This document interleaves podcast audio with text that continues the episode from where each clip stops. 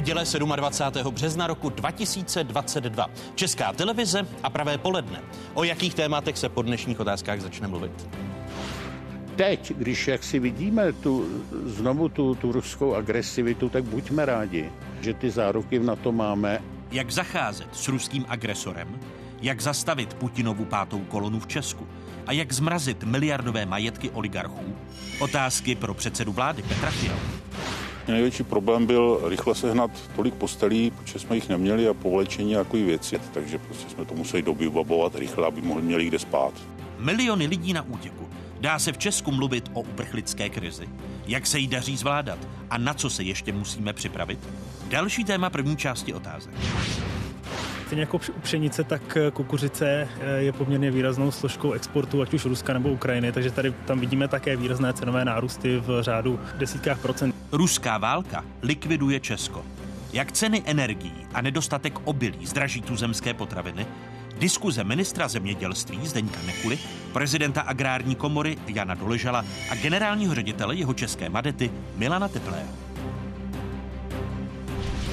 Vítejte a hezkou neděli vám všem divákům jedničky i zpravodajské 24. Vstupujete do jedinečného prostoru pro diskuzi. Ruská okupace Ukrajiny. Den 23. Od počátku invaze Putinova režimu do Ukrajiny zemřelo podle The Kiev Independent 139 dětí, 205 bylo zraněno. Válka a s ní spojená humanitární krize vyhnala z Ukrajiny do zahraničí podle aktuálních údajů Úřadu Vysokého komisaře OSN pro uprchlíky přes 4 miliony lidí. Dalších bezmála 7 milionů se stalo běženci uvnitř Ukrajiny. Jedním z nejvíce zkoušených měst je od počátku invaze jeho ukrajinský Mariupol. Podle jeho starosty Vadima Bojče Bojčenka nad městem dál vlaje ukrajinská vlajka. Podle Bojčenka ruská armáda nepřišla Mariupol, citujme, osvobodit, ale vymazat ze zemského povrchu. I s jeho obyvateli. Srovnání záběrů z Mariupolu před 33 dny a po 32 dnech Putinovy okupace, včetně aktuálního stavu tamního mezinárodního letiště, nepotřebuje komentář.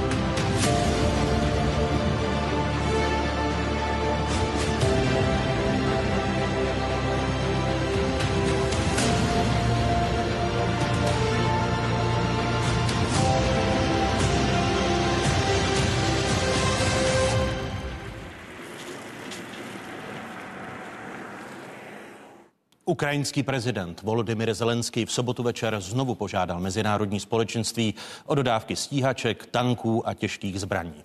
Chce využít především k osvobození lední v obléhaném Mariupolu. Prvním hostem otázek je premiér, předseda občanských demokratů Petr Fiala. Vítejte, pane premiére. Hezký dobrý den. Přeji. Dobrý den.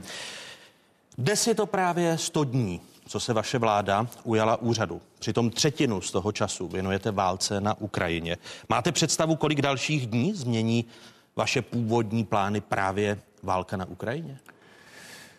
Takovou představu nemám, ale bude to dlouhé. Určitě a bez ohledu na to, kdy ta válka skončí a všichni si přejeme, aby skončila co nejdříve, je to v zájmu Ukrajiny, Evropy, ale i v zájmu České republiky.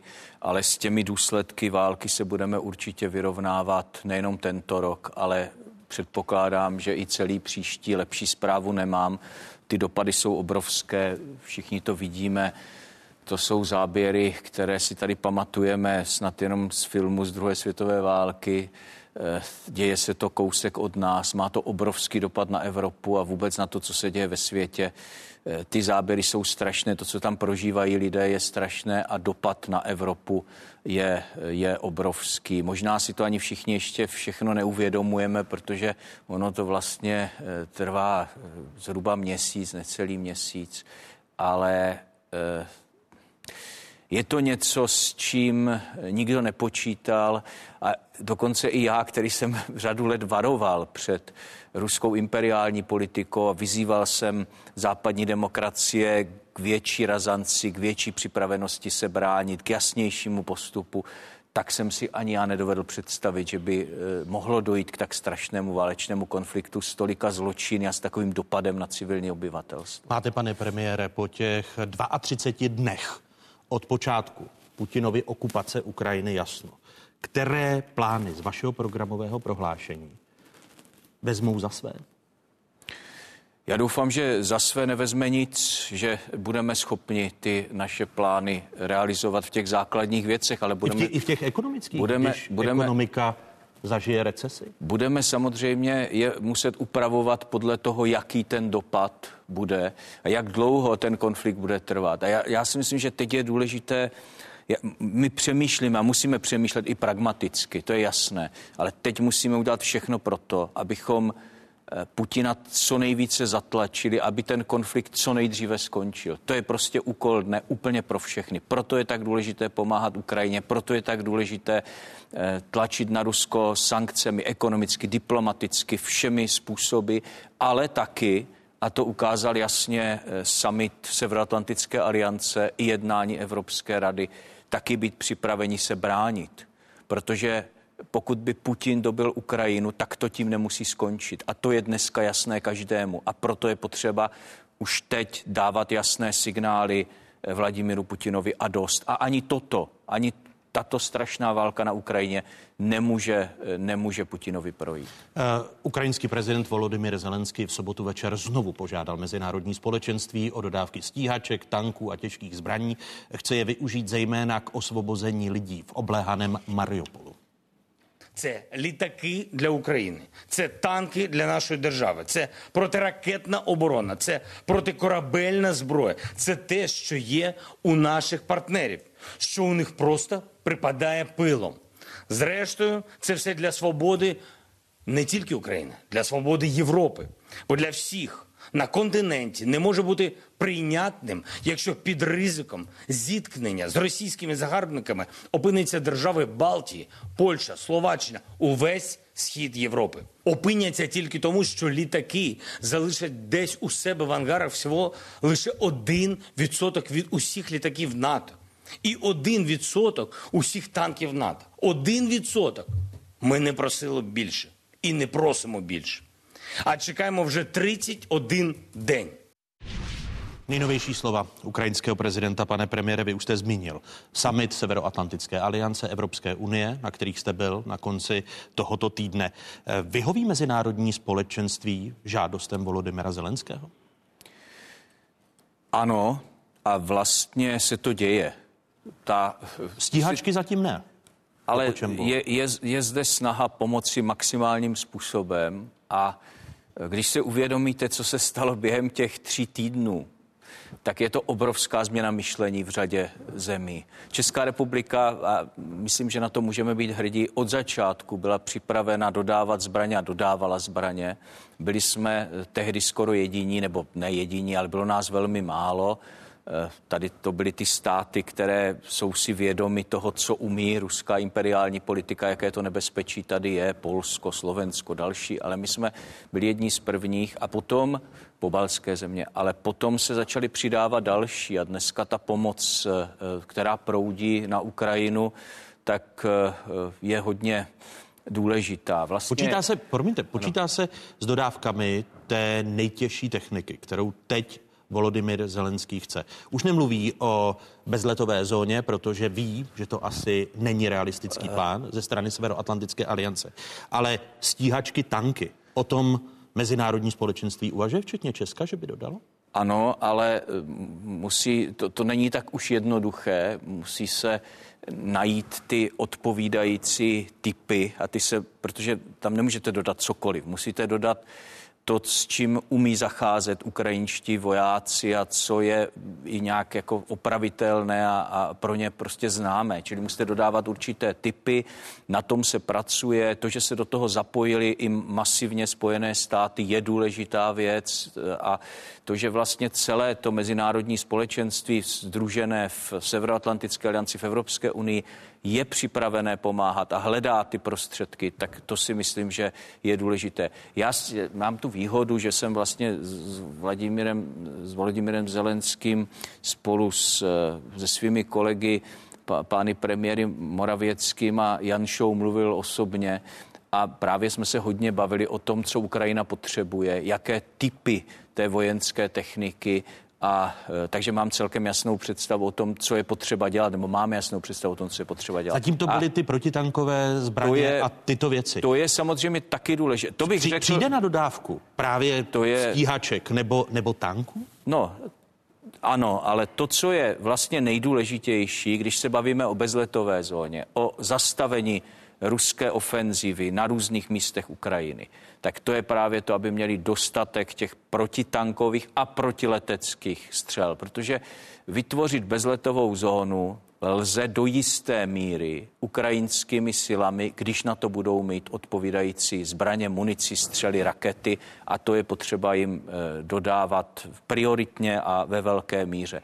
Ty další věci, eh, na tom se také pracuje, ale já nemůžu jít do, omlouvám se, nemohu jít do nějakých větších podrobností.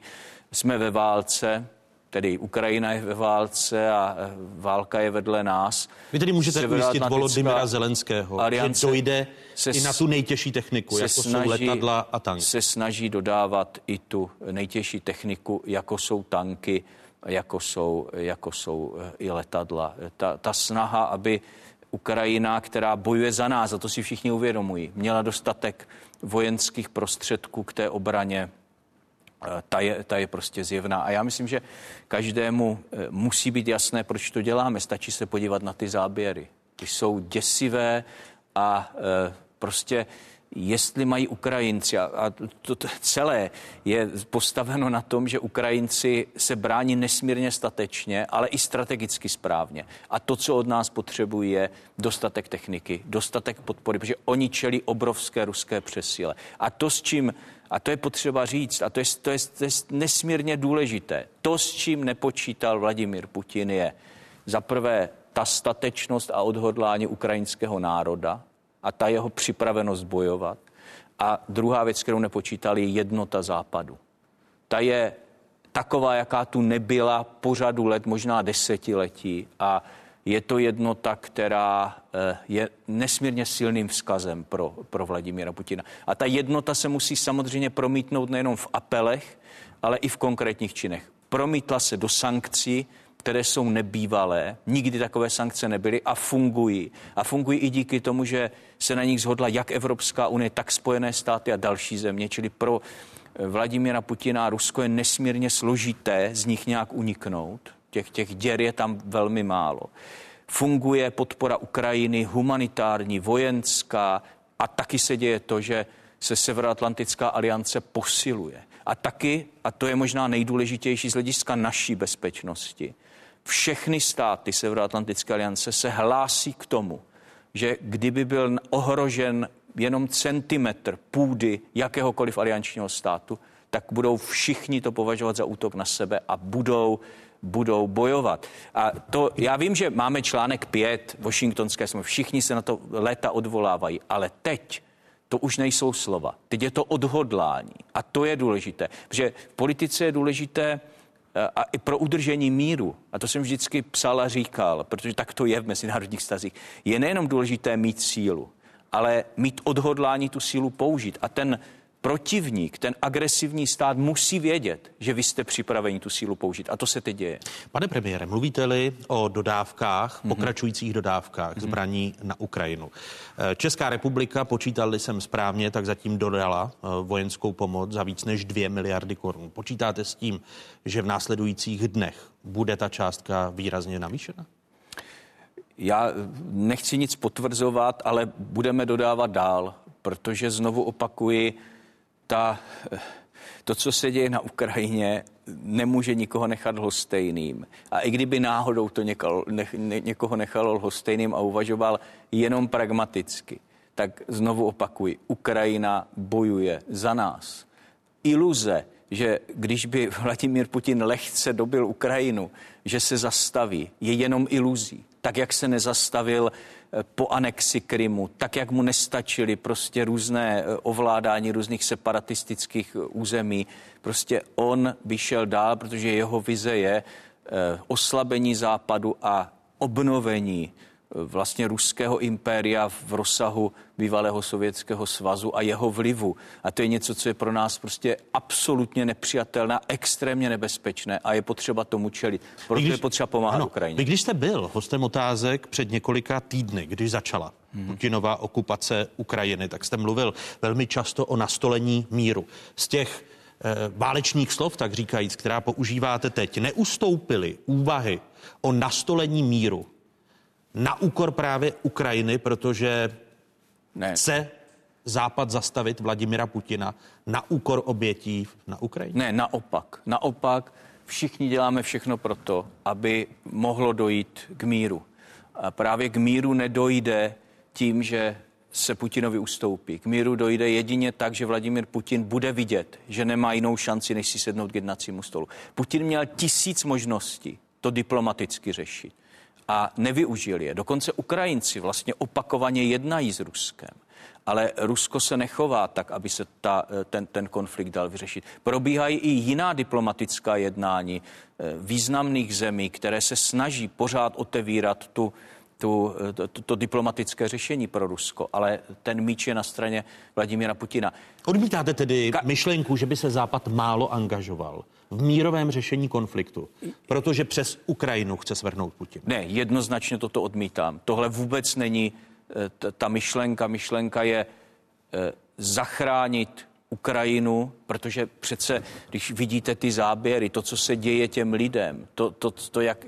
Já jenom vždycky říkám, prosím vás, představme si, to jsou lidé, kteří před šesti týdny nebo čtyřmi týdny žili stejné životy jako my, měli svoji práci, rodinu, svoje byty, domy.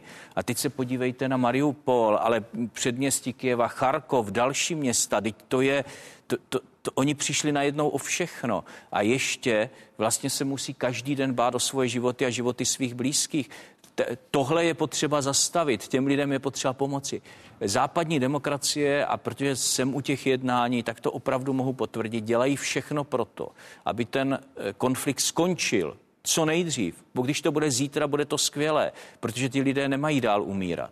Dokonce Ukrajina, a to vím vlastně z těch rozhovorů, protože jsem u nich byl s, přímo s ukrajinskými představiteli, je připravena k jednání. To není tak, že Eh, Ukrajinci nejednají. Ale když, když chcete jednat, tak musíte mít partnera, který se chce na něčem domluvit. A Vladimír a ne, Putin se podle vás nechce na míru? Jednoznačně zatím ne. On chce dobít za každou cenu, i za cenu válečných zločinů, chce dobít eh, minimálně část území Ukrajiny. Nikdo přesně nevíme, jaké jsou ty jeho cíle, ale z těch jeho vyjádření se musíme obávat, že ty nejhorší. A to je prostě něco, co musíme zastavit. Ale míru nikdy nedosáhnete slabostí. Míru dosáhnete jenom tím, že, že ukážete tomu agresorovi, že jeho agresivní politika nepovede ani ke splnění jeho cílu, ale naopak jeho oslabení. Ještě mě dovolte k tomu říct dvě věty. Tak co chtěl Vladimír Putin? Slabší západ, na to dál od ruských hranic, ovládnout Ukrajinu a vlastně mít větší vliv eh, na, na, na, na východní části Evropy. Jaký je výsledek? Západ je sjednocený, jak nikdy nebyl. Na to se posílilo a vlastně výrazněji brání i vojenskou přítomností svoji východní hranici, takže on nedosáhl prakticky vůbec ničeho. Když mluvíte o agresivní politice Ruska, podle informací otázek, eh, součástí té agresivní politiky je i zastrašování českých diplomatů v Moskvě. Ministerstvo zahraničí a vedení ministerstva zahraničí v sobotu večer povolalo ruského velvyslance v Praze Zmejevského eh, ke konzultaci. Můžete potvrdit, že je českým diplomatům v Moskvě vyhrožováno a to byl důvod té včerejší konzultace, respektive povolání eh, ruského velvyslance v Praze? Důvod povolání eh, ruského velvyslance v Praze na ministerstvo zahraničních věcí bylo eh, chování Ruska vůči našim diplomatům, které porušuje obvyklá mezinárodní pravidla. To mohu, potvrdit, to mohu potvrdit a zbytek nechám na ministerstvu zahraničních věcí ale samozřejmě vlastně vidíte agresivní politiku Ruska, vidíte jeho válečné, válečné, válečné tažení, tak se nemůžeme divit, že se prostě chovají eh, tak, jak se chovají, ale my na to reagujeme odpovídajícím způsobem a budeme na to reagovat dál. Eh, je jednou z těch reakcí vyhoštění dalších lidí z ruské ambasády v Praze, pokud je vyhrožováno no, českým diplomatům? My už, to, my už to skoro žádné nemáme. My jsme opravdu Sedm diplomatů. Ty, já vím, ale my jsme ty diplomatické styky vlastně už po Vrběticích a teďka v dalších krocích vlastně dostali na eh, úplné minimum. Eh, budeme zvažovat další opatření samozřejmě. Včetně možného vyhošťování, nebo zajistit, to byste vyloučil? Musíme, ne, nic nebudu vylučovat ani potvrzovat v tuhle chvíli. Ono se to musí nachystat.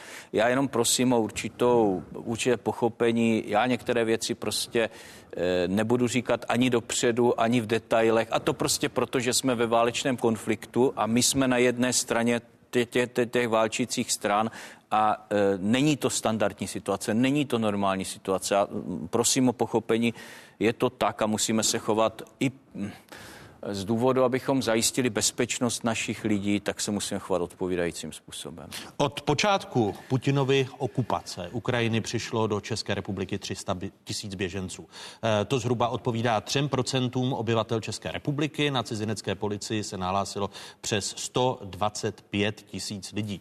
Nejvíce ukrajinských běženců, jak vidíte už na mapě České republiky, se podle informací ministerstva vnitra ke čtvrtku registrovalo v Praze přes 55 50 tisíc, víc než 19 tisíc prošlo registrací na jihu Moravy, přes 17 tisíc ve středních Čechách, skoro 14 tisíc na Plzeňsku. Nejvíce ukrajinských uprchlíků ubytovalo hlavní město, pak jihomoravský kraj, více než 5 tisíc uprchlíků. Eh, pane premiére, v úterý má poslanecká sněmovna rozhodovat o této vaší vládní žádosti o prodloužení nouzového stavu v souvislosti s migrační vlnou. Eh, oproti předchozí praxi předchozích vlád, eh, kdy vlády žádaly o prodloužení nouzového stavu na 30 dnů, tak vy žádáte o prodloužení na dva měsíce. A dokonce v důvodové zprávě je tady uvedeno, že nouzový stav se navrhuje prodloužit až do 3. července 2022. Vy počítáte s tím, že do července 2002 bude nouzový stav?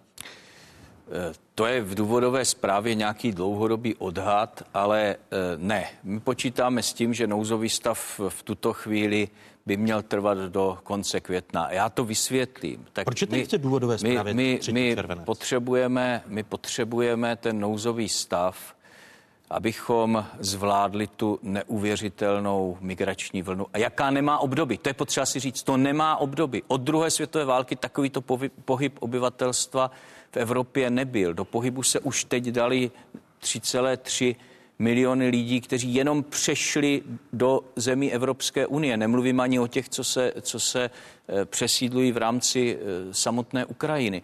Ten pohyb je obrovský. 300 tisíc lidí, kteří přišli do České republiky během jednoho měsíce. To je neuvěřitelné číslo. A my toto musíme zvládnout. A musíme to zvládnout eh, správným způsobem, protože to je dobré kvůli těm lidem, kteří utíkají, aby si zachránili životy, ale i kvůli českým občanům, aby tady z toho nebyly nějaké problémy, které si nikdo nepřejeme. Znovu se ptám, a k tomu potřebujeme, potřebujeme, až potřebujeme, červenec, červenec potřebujeme 2022. nouzový stav. Žádáme do května, toto je nějaký materiál, který vychází z nějakých odhadů ministerstva vnitra.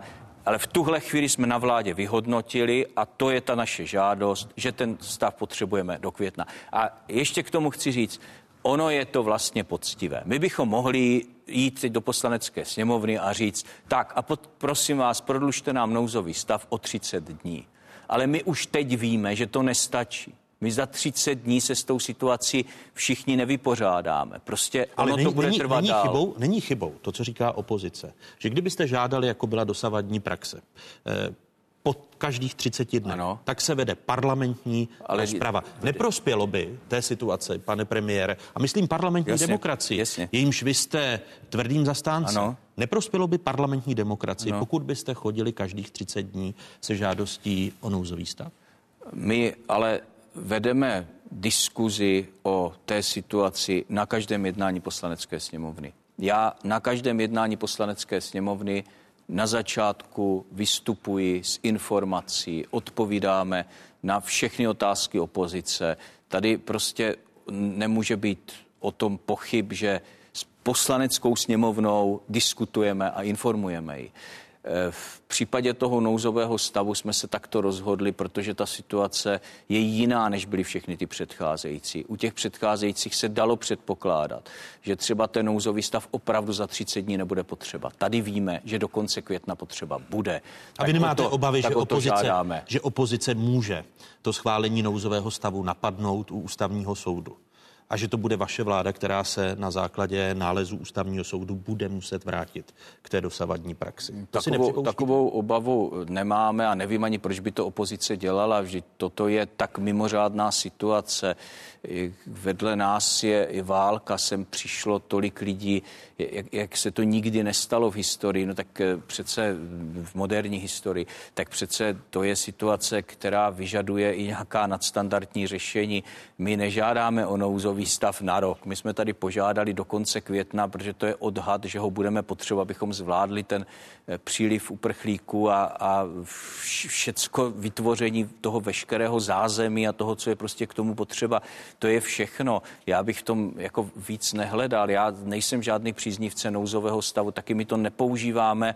Na, a to bych řekl, že je ten rozdíl proti minulosti na eh, nebo proti tomu, co jsme zažívali v době covidu. My to nepoužíváme na eh, omezování eh, českých občanů v žádném směru. My to používáme prostě na nákupy a vytvoření nějakých mimořádných podmínek pro řešení uprchlické krize, ale českých občanů se tohle nedotýká. V tom si taky myslím, že je podstatný rozdíl toho využití nouzového stavu teď a tak, jak byl využíván v covidu, kde jsem to prostě opakovaně kritizoval. Nakonec my jsme covid zvládli ve- velkou silnou vlnu Omikronu bez použití nouzového stavu. Ale tady to opravdu nejde na tyhle situace. Ten nouzový stav je a my poctivě říkáme, do konce května ho budeme potřebovat, pak uvidíme dál. Eh, Podíváme-li se znovu na mapu České republiky a příliv běženců z Ukrajiny.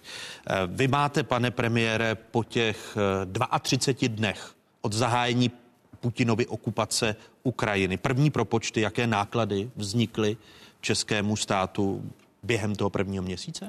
Na těch propočtech pracuje ministerstvo financí. My jsme si, je, eh, my jsme si tento úkol zadali na vládě, protože potřebujeme mít odhad těch nákladů, nejenom jaké už teď jsou, ale potřebujeme mít i odhad těch nákladů do budoucna. Mimo jiné i proto, abychom mohli žádat eh, o podporu z Evropské unie. A dali jsme si dva úkoly. Jeden je, že ministerstvo financí vypracuje eh, ty dosavadní náklady a odhad dalších nákladů a současně vznikne nějaký mini tým na odboru sekci pro evropské záležitosti na minis, eh, při úřadu vlády a ten bude eh, hledat možnosti z různých programů Evropské unie, jak na toto využít a získat a žádat finanční prostředky. To si myslím, že je důležité, protože eh, my v tom nemůžeme být sami. Ono je to nakonec každému jasné. I ta Evropská rada, eh, které jsem se teď účastnil, se přihlásila k tomu, že státy budou solidární a budou pomáhat těm, kteří jsou nejvíce zasaženi. Ono se občas mluví v těch mezinárodních zprávách, když to sleduji, o těch eh, zemích, co jsou při hranicích s, eh, s Ukrajinou, Eh, ale já se snažím opakovaně vysvětlovat kolegům z Evropské rady, myslím, že to, že to chápou, že to vnímají, že my patříme k těm nejzasaženějším zemím, protože my sporu s Polskem jsme tou cílovou destinací. My jsme tou cílovou zemí, což není třeba případ Maďarska, není to, není to případ v takové míře Slovenska.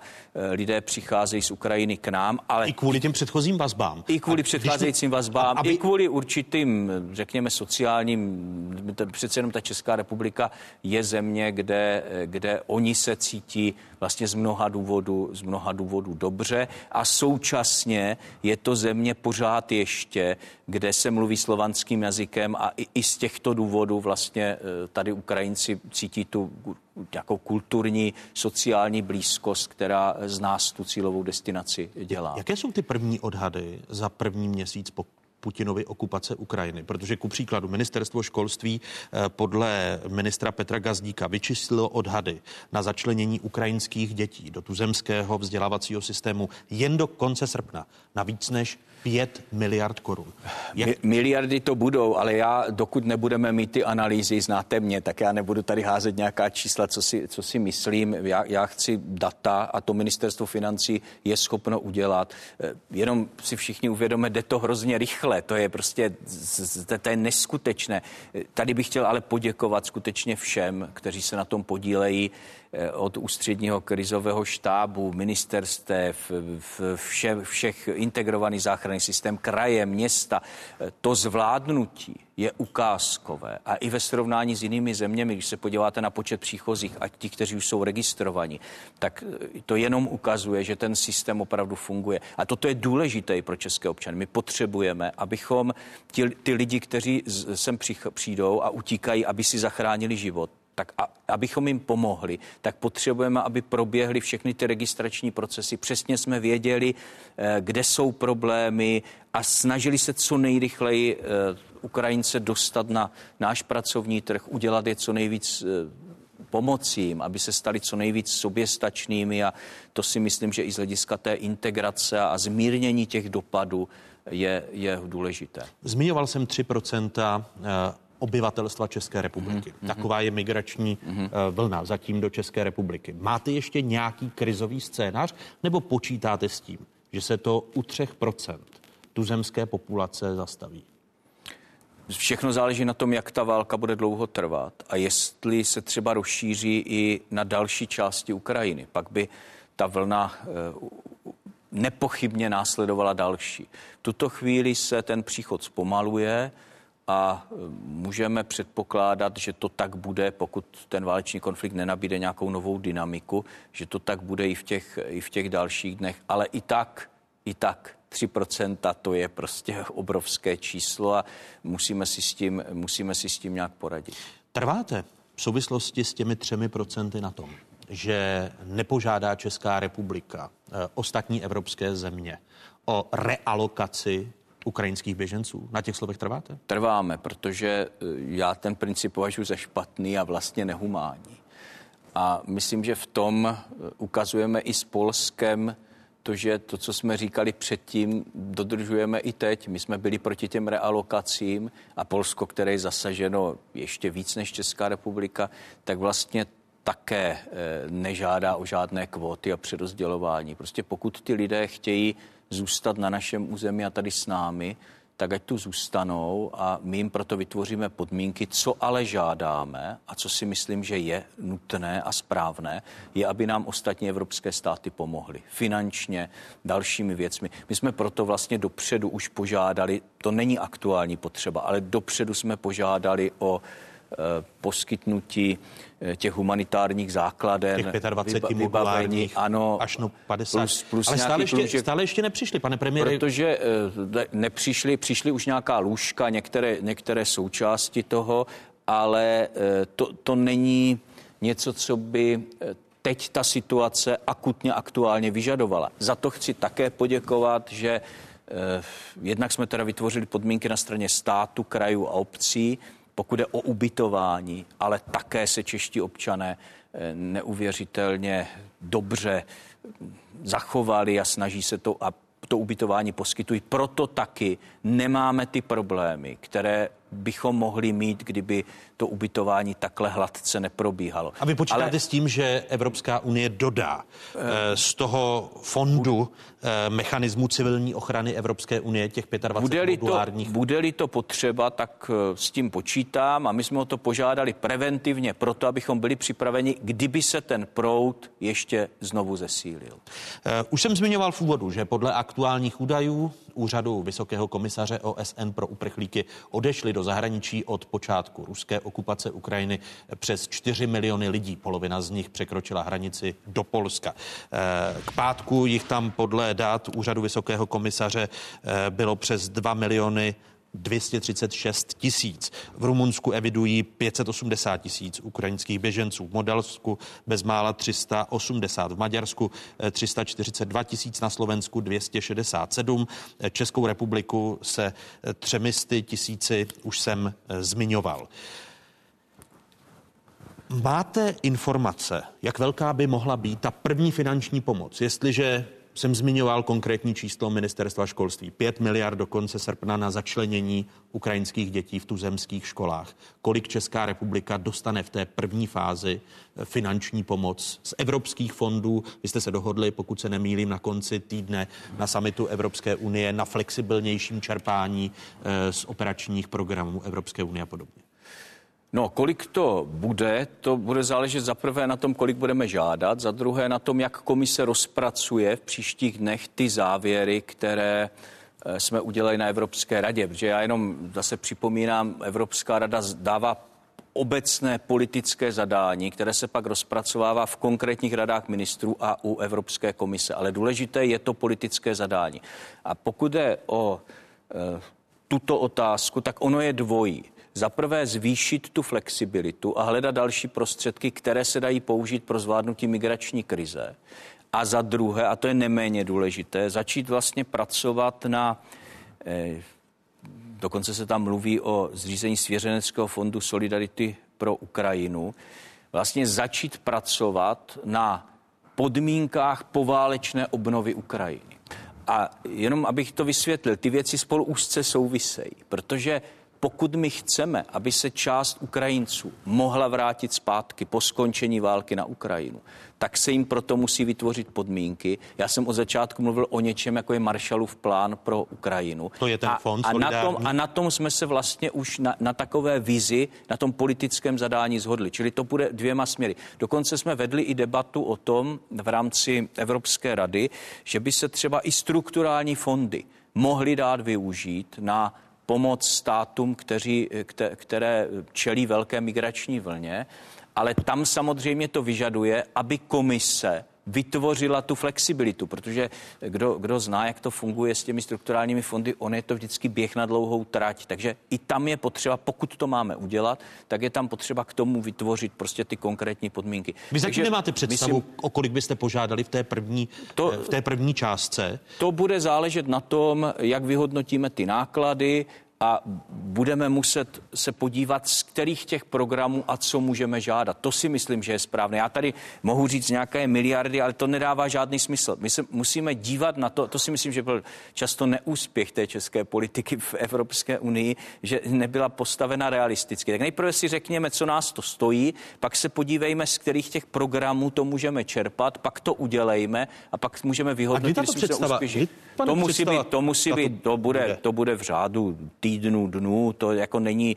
Vy počítáte není... s tím, že do půlky dubna už tu představu mít budete? No to a... o, těch, o těch nákladech určitě. A Česká republika ano, požádá a, o první část? Ano, ale mezi tím, tak my už žádáme vlastně, když se vezmete, že třeba žádáme o humanitární základny, tak to je vlastně už forma pomoci.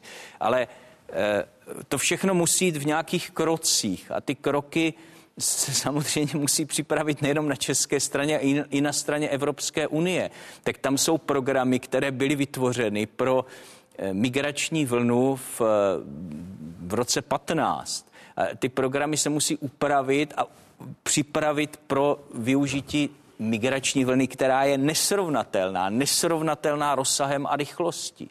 A tohle všechno tohle všechno se prostě v těch příštích dnech a týdnech stane. Rozhodně je důležité, že Česká republika v tom nezůstane sama, že ty náklady neponeseme, tak jak už můžeme žádat o finanční prostředky a žádáme, žádáme a dostáváme už první částky na vojenskou techniku, kterou jsme poskytli Ukrajině a část z toho bude, pro, bude proplacena, tak podobně to bude i s, tou, i s tou migrační vlnou. Vaše vláda začíná po měsíci Putinovy okupace Ukrajiny čelit kritice opozice. Stačí si připomenout čtvrteční slova z poslanecké sněmovny. Zkuste už něco udělat pro lidi. Zkuste tu vládu řídit. Já chápu, že máte jenom tu Ukrajinu, ale ty ministři, nevím teda, jak je a kdo řídí. 24 států členských Evropské unie udělalo opatření pro lidi. Velká Británie, všichni. Takže chci vás Omlouvám poprosit, se, váš čas. kdy konečně něco uděláte i pro české občany. Pane premiére, připustil jste si kritiku vašeho předchůdce, že byste měl začít vládu řídit a že se zabýváte pouze Ukrajinou a nezabýváte se sociálními důsledky, které mohou být časovanou bombou eh, v tuzemské populaci? Toto je eh, úplně jako nesmyslné prohlášení Andreje Babiše, ale eh, protože my se věnujeme samozřejmě jak zvládnutí uprchlické vlny a tím se ale věnujeme i českým občanům. Představte si, že bychom se o to nestarali, o Ukrajince, kteří sem přicházejí, že bychom prostě byli pasivní, že bychom nedokázali nic prosadit v Evropě, že bychom nehráli důležitou roli při řešení eh, toho ukrajinského, té, té války na Ukrajině, že bychom tady nezvládali migranty, jaký by to mělo dopad na české občany. Katastrofální. Takže jestli tady Andrej... Premiér tedy neví, o čem bývalý premiér, váš Ne, on, neví, on ví, o čem mluví. On se snaží nenápadně postavit eh, české občany proti Ukrajincům. A to je, to je prostě, to já úplně odmítám. Nejenom pro to, co vidí lidi na záběrech eh, každodenních, které přináší eh, sdělovací prostředky z Ukrajiny, protože máme i morální, lidskou povinnost prostě pomáhat. Tak to je, ale je to i pragmatická věc. My prostě musíme ty, ty masy lidí zvládnout tak, aby to nepřinášelo sociální a další problémy. A tím vlastně se staráme i o české občany. A navíc nemá e, bývalý premiér vůbec pravdu v tom, že nic neděláme. Samozřejmě, že děláme. On nenachystal žádné kompenzace podnikatelům za covid, ani korunu. On nepřipravil peníze pro navýšení důchodů. My ano, 20 miliard, o o 20 miliard budou na- navýšeny důchody.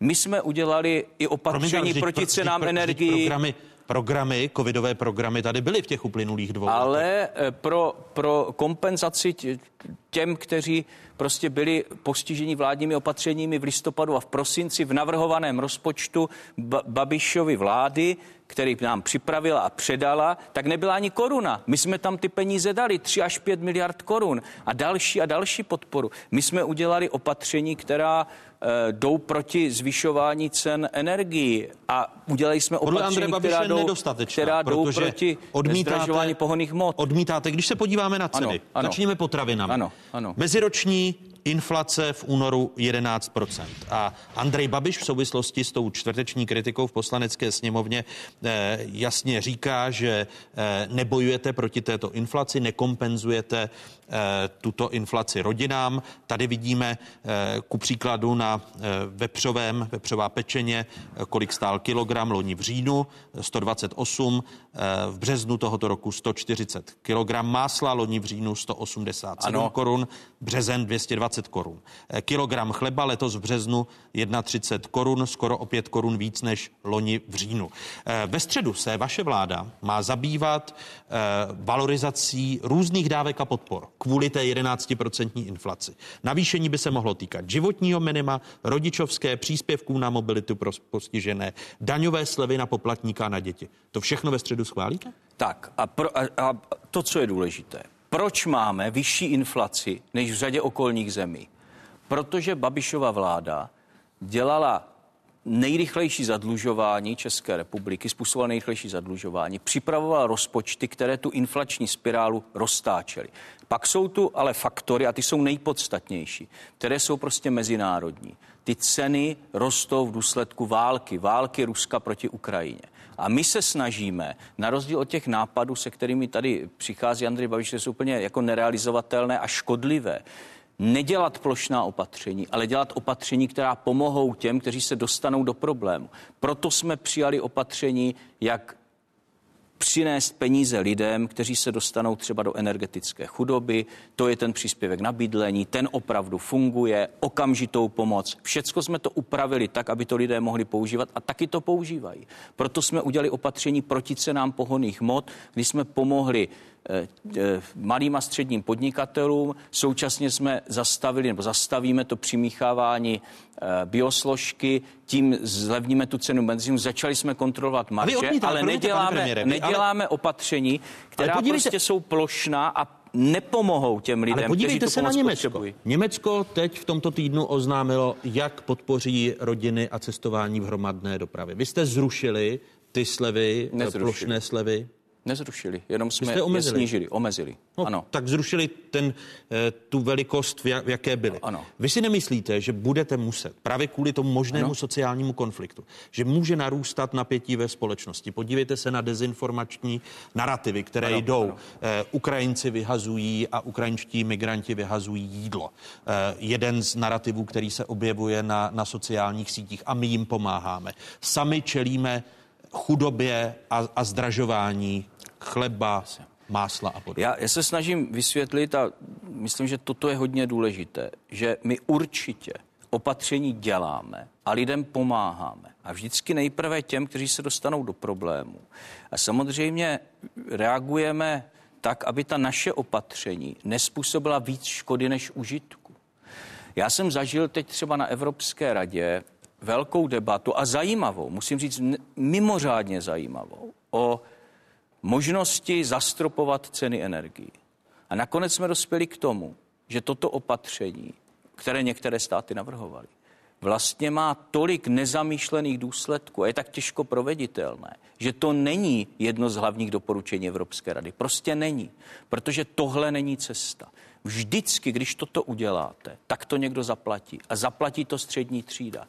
Některé ty návrhy, se kterými přichází opozice na, na úpravy DPH a, a, a, a stropy, to jsou úpravy, které jsou neobvyklé, nedělá je většina evropských zemí a přinesou jenom škodu. Tohle cestou my nepůjdeme. Já vůbec jakou, neříkám... Jakou, já vůbec, cestou tedy ve středu my, půjdete, my jsme, pane premiére? Oznámíme to ve středu, ale už naznačili někteří moji kolegové, že se budeme bavit o navyšování životního minima, valorizaci některých věcí, tak, aby to pomohlo těm lidem, kteří se opravdu dostávají v důsledku těch cen do problému. Protože ty ceny rostou v důsledku války a to je fakt, s kterým musíme počítat. A dokonce já musím bohužel lidem říct, že třeba ceny energií neklesnou ve chvíli, kdy skončí válečný konflikt. Budeme si s tím ještě, budeme se s tím ještě nějakou dobu potýkat a s tím, a, a s tím musíme počítat a na to musíme pracovat.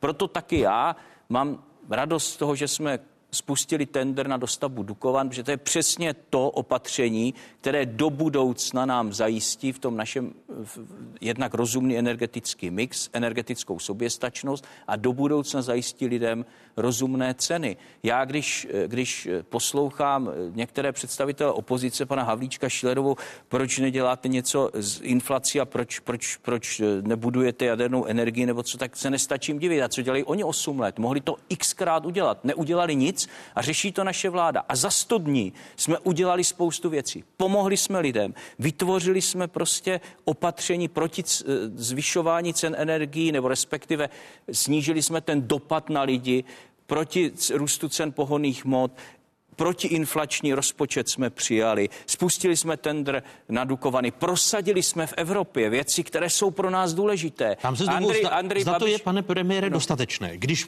půjdu ano. těm krokem, které máte dělat ve středu.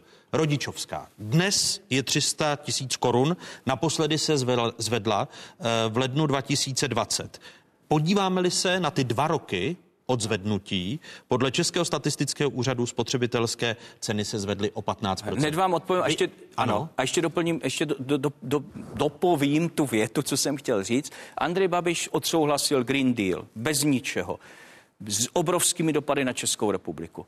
My jsme prosadili během těch 100 dnů, že v taxonomii jádro, znova v těch dokumentech z obou evropských rad, z Versailles i odsud, je respekt k energetickému mixu jednotlivých zemí. To je taky naše práce. A to je přesně to, co musíme dělat, abychom do budoucna zajistili lidem přijatelnou a rozumnou energii. Budeme se bavit na vládě o opatřeních, abychom prostě pomohli těm, kteří teď tu pomoc potřebují. Vy počítáte teď se zvýšením rodičovské? Nebudu, až bude, znáte zase způsob práce mé vlády a když tady říká Andrej Babiš, že vládu nikdo neřídí, no ten chaos, který tady byl za jeho vlády, vlády, kdy každý ministr vykládal, co ho zrovna napadlo, občané vůbec nevěděli, co se stane, dopoledne neplatilo to, co odpoledne. No ten tu není, protože já tu vládu opravdu řídím, ale hlavně moji kolegové, všichni pracují naplno a pracují jako tým a proto taky neděláme Takže mi neřeknete o konkrétních krocích. Řeknu vám to ve Jestli... středu.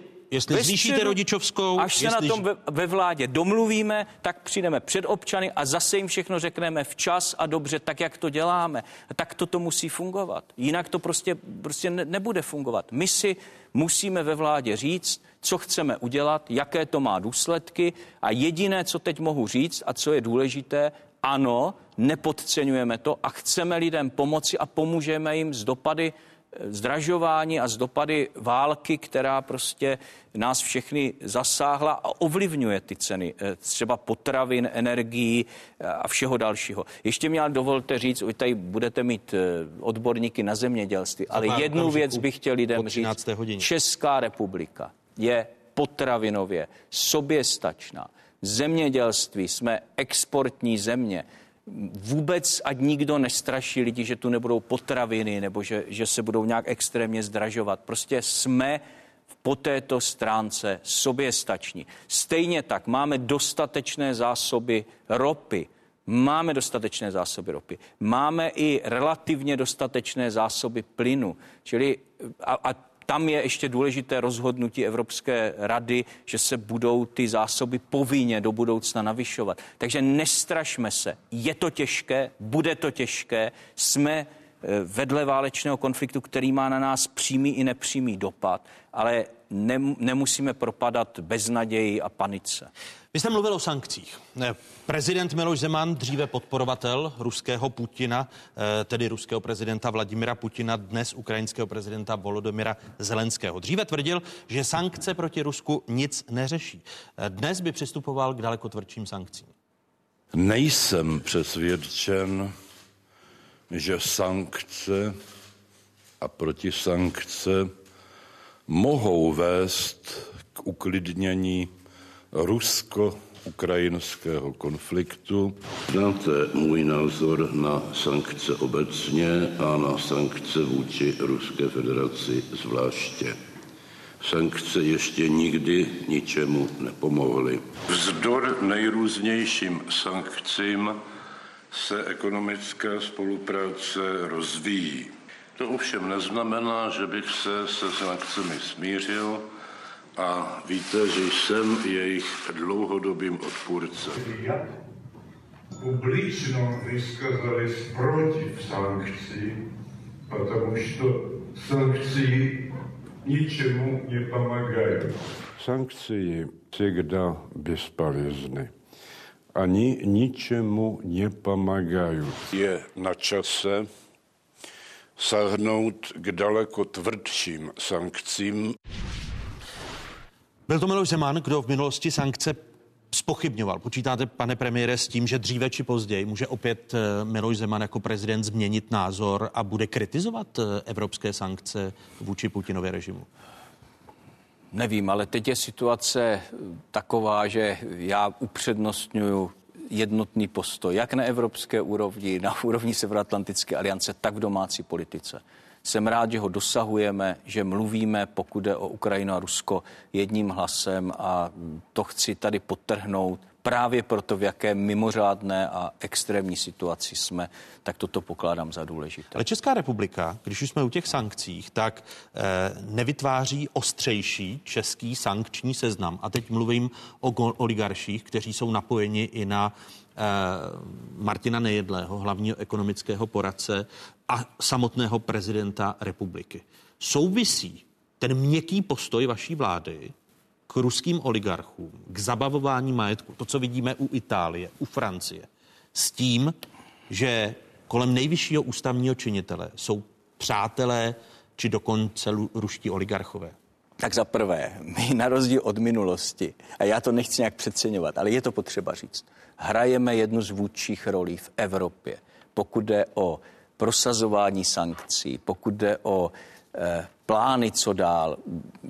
Ve světovém tisku proběhl ten náš desetibodový plán, který jsme připravili na základě návštěvy v Kijevě s panem premiérem Moravěckým a s panem premiérem Janšou, kde jsou i konkrétní podněty pro to, jak se má v těch sankcích dál pokračovat. Mluvil jsem o tom na samitu Severoatlantické aliance, o některých z nich, mluvili jsme o tom na Evropské radě a my jsme ti, kteří do značné míry ukazují cestu. Nechci to přeceňovat, já jsem si dobře vědom eh, všech souvislostí, ale, Ale proč toto je není realita. Jsme, v zabavování? jsme razantní. Jsme razantní, zmrazili jsme majetky za stovky milionů korun ruským oligarchům. Ten rozdíl je proti Itálii a Francii v trošku jiné legislativě a my o tom takovým způsobem z důvodu ochrany dalších lidí nemůžeme mluvit. Ale ty, to zabavo, eh, ne, ne zabavování, to, to nejde. Zmrazování těch majetků, to probíhá a probíhá to velmi razantně. Tohle je potřeba říct. Máte tedy objem, když Italové, Francouzi říkají, jde o desítky miliard. Ano, asi Stovky tady... milionů, stovky milionů korun vím jistě, že už jsou zmrazeny ruských oligarchů a budeme v tom pokračovat. Není to tak, že, bychom, že bychom v tomto byli jakkoliv laxní. A vy Nejsme. počítáte se změnou zákonu? Budeme muset změnit zákony. Teď potřebujeme ale přesně vědět, jak. To jako jeden zase z mých poznatků z Evropské rady, a musím říct, že tentokrát řada těch debat byla opravdu zajímavá, je právě to, že je velmi obtížné tohle legislativně ošetřit, ale je potřeba to ošetřit. Je potřeba přinášet novou legislativu. Takže v nejbližší době ano, předložíte vaše ano, vláda úpravu legislativy tak, abychom v tomto měli ještě volnější ruce. Ale Eh. ono to opravdu uh, není jednoduché. To nejsou třeba majetky, které by byly izolovány. To je součást třeba majetku dalších lidí. Když, když zasáhnete firmu, tak máte samozřejmě povinnost ze strany státu zajistit dál její chod, když zmrazíte ten majetek toho oligarchy. To znamená, to má spoustu aspektů, které ale všechny řešíme a vůbec to není tak, že by Česká republika v tomto byla laxnější. Není. Eh, Začali jsme tím, že dnes máte 100 dní od nástupu do funkce. Počítáte s tím, že v těch dalších nejen 100 dnech se může stát a budete postaven před podobnou situaci jako někdejší premiér za občanskou demokratickou stranu Petr Nečas.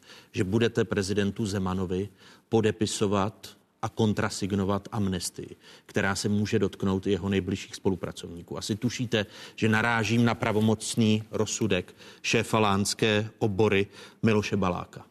Vy byste Já se, kontrasignoval? já se vám přiznám, já mám za sebou 100 dní, ale to je, to, jsou, to je naprosto neobvyklých 100 dní. To není 100 dní na začátku žádné vlády, takových 100 dní v, česk, v historii České republiky nebylo. Jen si vzpomeňme, co všechno jsme museli řešit. Krach klíčového distributora energií, zvyšující se ceny energií, inflaci se špatně připraveným rozpočtem, omikron variantu, prudký nárůst nákazy a teďka válku na Ukrajině. Takovýto nástup nikdo neměl. A já opravdu řeším věci, které jsou důležité z hlediska bezpečnosti, prosperity této země v příštích týdnech a měsících. Přiznám se, nad tím jsem nepřemýšlel, nejsem připraven dělat nějaké eh, kroky, které bych si nemohl morálně obhájit a které bych považoval za problematické. Nikam nebudu ustupovat. Lidé už to vidí eh, a z, vidí za těch 100 dní, jakou, jakou děláme politiku. Takže Ale vaše, znovu, vaše ale vláda. Znovu říkám, a váš, znovu říkám, tam, promiňte, já- tam se proto, že ministrem spravedlnosti je Pavel Blažek, který byl ministrem spravedlnosti, když Petr Nečas kontrasignoval amnestii Václava Klause.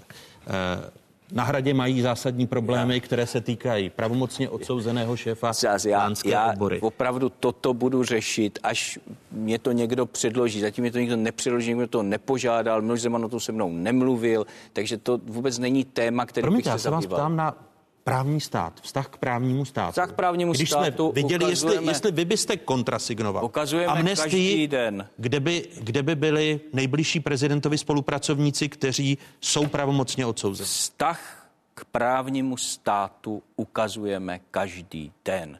a budeme to dělat dál. Já neudělám nic, co bych si nemohl morálně nebo politicko-kulturně obhájit. Až ten problém nastane, tak ho budu řešit. Teď řeším Ukrajinu, ceny, eh, pomoc českým občanům, to, aby tahle republika přežila dobře tu strašnou situaci, která je. To je válka, to, je, to jsou její dopady na Evropu. Nevyhýbám se tomu, nevyhýbám se tomu, odpovídám vám jasně, nemám žádný návrh, nemám se k čemu vymezovat, nikdo mě o nic takového nepožádal. Ano, pamatuju si, jaké měly důsledky všechny amnestie, které dělali předcházející prezidenti. A byl bych velmi opatrný v tom, pod něco se podepsat. Ale nic takového zatím není na stole Ale a nenastalo. Tam se vás... Odpovídám vám naprosto i, jasně i, i proto... a odpovídám takhle i za, za tři minuty. Vám I, odpovím i, stejně. I, I proto hodnotově, podívejte se, Martin Nejedlý zůstává v nejbližším okolí prezidenta republiky. Martin Nejedlý se účastnil předávání státních vyznamenání, kde bylo oznámeno vyznamenání Volodymyru Zelenskému. A Martin Nejedlý se účastnil jednání prezidentova týmu. Doplním ano, tu otázku. Ano, ano. Prezidentova týmu v Lánech. Příští měsíce má uskutečnit setkání na téma bezpečnost s ministrem vnitra.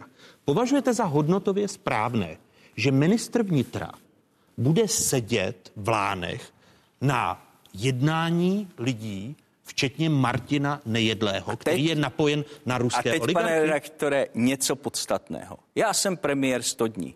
Za těch 100 dní jsem s panem prezidentem Zemanem dosáhl toho, že mluvíme v zahraničně politických klíčových věcech jedním hlasem. Ne žádné proruské vyjádření Miloše Zemana. Miloš Zeman, a podle mě, protože je teď o tom přesvědčen, kritizuje ruskou invazi na Ukrajinu a vyjadřuje podporu Ukrajině. To je pro mě teď podstatné. Takže to jeho okolí, pokud to není, ten vliv to není podstatné. Je, to, je není, to, počkej, to ještě, není podstatné, ještě, když Martin Nejedlý bude sedět věc, ještě další na jednání s ministrem ještě, ještě, ještě vám řeknu další věc. My tady o panu Nejedlé mluvíme, já nevím kolik, šest let. Nikdo to nevyřešil. A taky nemůže, protože poradce a svoje okolí si vybírá Miloš Zeman sám. Já ale garantuji to, že politika České republiky a zahraniční politika České republiky je dělána vládou, a je jasná a srozumitelná celému světu. A to tu v minulosti taky nebylo. A současně, pokud chceme vyřešit poradce pana prezidenta, tak ono se to vyřeší za rok. A kdo to chce vyřešit, tak ať jde k volbám a volí takovou hlavu státu, o které si bude jistý, že bude mít poradce, jak, jak si, jaké si sám představuje. To je jediná momentální cesta. Šest let nebo možná víc se to tady řeší a nic se nevyřešilo. Osm let Takže se to řeší. ano, ale, ale... Teď, ale teď máme tu situaci, že i v zahraničně politických otázkách, a to tu taky nebylo, je hrad na jedné straně s vládou. A, a vám, to je důležité. A vám nevadí, když u jednoho stolu bude sedět Martin Nedlí s vaším ministrem vnitra když, a premiérem když to ne... v Lánech a bude mluvit o bezpečnosti. Kdy, to vám nevadí. Když to, když to nebude mít vliv na politiku naší země, tak eh, mě to nevadí, já do toho nemám ale hlavně možnost zasáhnout. Tak já, jako dobře, tak se... No minister vnitra tam nemusí chodit. Já, tak to, to, já nevím, že tam půjde, to máte vy ty informace, já jsem s ním o tom nemluvil, že by si za jedním stolem s, s někým, to, to jsem neřešil, ale já vám říkám, o co mě tady jde. A jde mě o to, aby Česká republika nebyla ovlivňována žádným směrem pro ruskou propagandou, abychom naši zahraniční politiku dělali srozumitelně a jasně. A to děláme. A to je nové. A to je důležité. Ano, ovlivňuji to, co mohu ovlivnit. A ovlivňuji to jasně, silně, razantně. Co nemohu ovlivnit, tak prostě vyřešíme po eh, nejpozději za rok. Petr Fiala, který zítra vstoupí do 101. dne svého vládnutí. Děkuji vám za tento rozhovor a těším se na další setkání v otázkách. Děkuji za pozvání, pěkný den. Připomínám, že pokračujeme za pár okamžiků na Spravodajské 24. Přepněte si. Po stručných zprávách vy, diváci jedničky, na 24. otázky pokračují. Řeč bude o rostoucích cenách potravin. Jak celou věc řešit? Hosty ministr zemědělství Zdeněk Nekula, prezident agrární komory Jan Doležal a ředitel jeho české madety Milan Teplý. Po stručných zprávách na ČT24.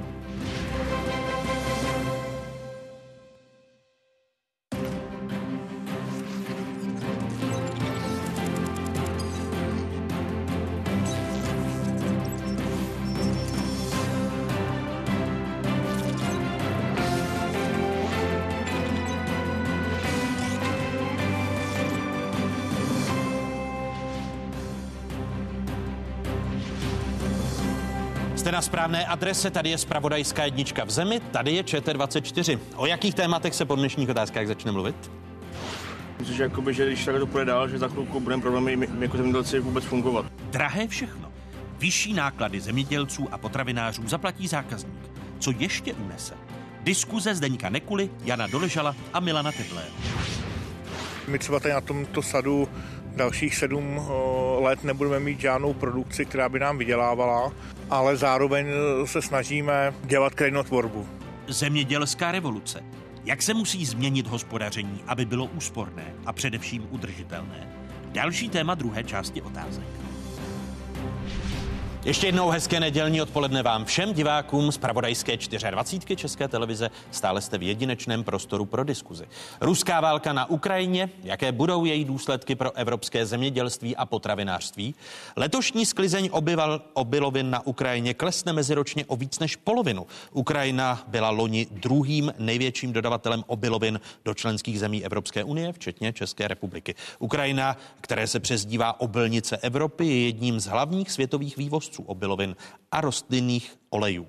Hlavními zemědělskými vývozními artikly jsou kukuřice a pšenice. V této souvislosti se často mluví o potravinové soběstačnosti. V praxi ale nejde jen o soběstačnost, to říká v rozhovoru pro dnešní otázky předseda Asociace soukromého zemědělství. Nejde jenom o, o to, jestli úplně ve všem e, soběstační jsme nebo nejsme.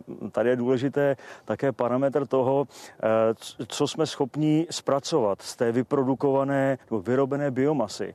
A bohužel Česká republika na tom není moc dobře, protože my přesto, že jsme schopni vyrobit třeba až o 20% biomasy více v celém globálu v rámci českého zemědělství, tak jsme schopni zpracovat jenom snad 80% A to je určitě deficit, který se projevuje eh, na té konkurenceschopnosti toho našeho sektoru.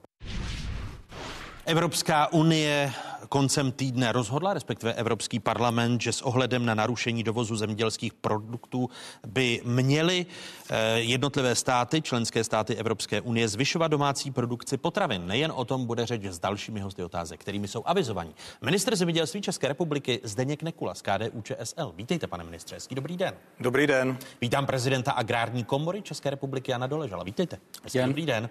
A mé pozvání přijal jeden největší jeden z největších potravinářských výrobců v České republice, konkrétně předseda představenstva, generální ředitel jeho České Madety Milan Teplý. Vítejte v Dobrý den. Dobrý den.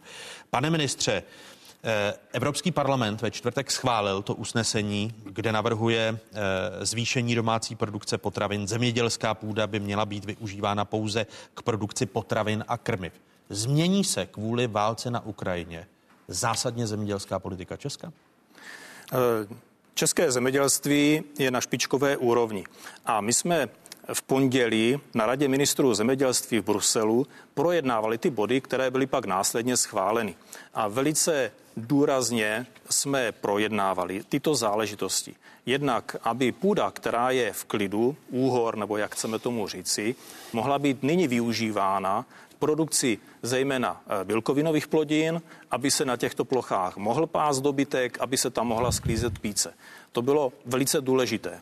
Dále Evropská unie poskytne mimořádnou podporu z krizových rezerv částka, která je ve výši asi 12 miliard korun a z toho pro Českou republiku připadá 270 milionů korun a k tomu ještě můžeme přidat dalších 504, až 540 milionů korun z národních zdrojů. A přidáte je, protože ku, ku příkladu potravinářská komora, a předpokládám, pane prezidente, že i vy jako agrární komora řeknete, že těch 11 eh, milionů eur je nedostatečných. To znamená, Přesně budete chtít celou tu podporu?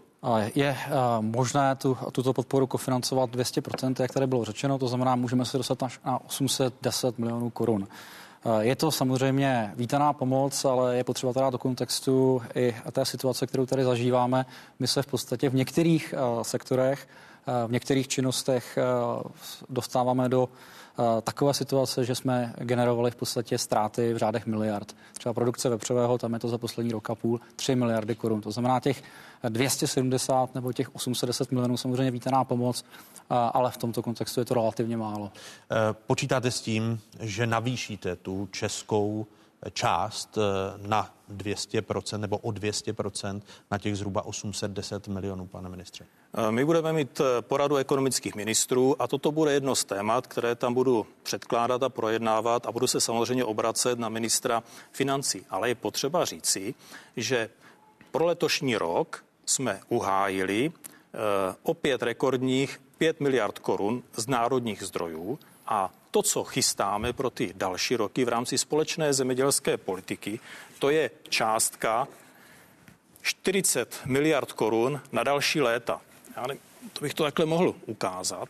Pro letošní rok počítáme, a je to schváleno, 35 miliard korun na společnou zemědělskou politiku. Toto dostanou zemědělci. A pro ty následující léta počítáme s tím, pro to období 2023 až 2027, že každý rok půjde o 5 miliard korun více pro české zemědělce. A postačí to, když válka na Ukrajině eh, zásadně zdražuje energie a přináší nové negativní věci do zemědělství, potravinářství. Pane Teplý, potravinářská komora volá po zastropování cen energií nebo dotacím na ceny energií a plynu pro potravináře. Považujete ty kroky vlády za dostatečné? Ne. Nepovažuju.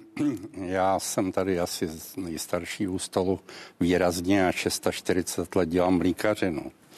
Takže já už se nenechám opít nějakým rohlíkem a nějakýma takovýma slibama. Já tady vidím všeobecnou v celém okolí takovou aktivitu, eh, která směřuje k eh, uspokojení. Vláda neudělala zatím nic neudělala zatím nic. Já vám řeknu, aby to lidi dobře chápali. Loňský leden jsem já v podniku, jak jste říkal, největším mlíkárenském zemi zaplatil za plyn a elektriku 17 milionů 200 tisíc. Letos jsem zaplatil 52 milionů 800. Jak to mám skovat do marže, jak to mám dostat do cen. Teď přijde nafta, Nafta je v takové podobě a v takové výši, že prodělávám 12 milionů měsíčně. Mohl bych pokračovat v obalech 4,5 a tak.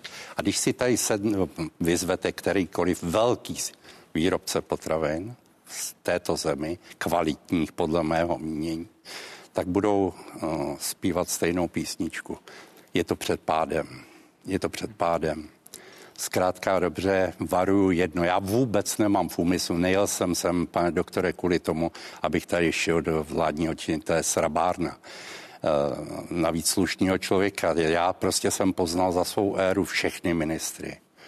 A můžu říct, tomuhle nezávidím vůbec, protože je tady atypická situace, velmi svízelná atypická situace. Já jsem tady kvůli tomu, abych zřetelně a jasně řekl, je třeba okamžitě něco dělat.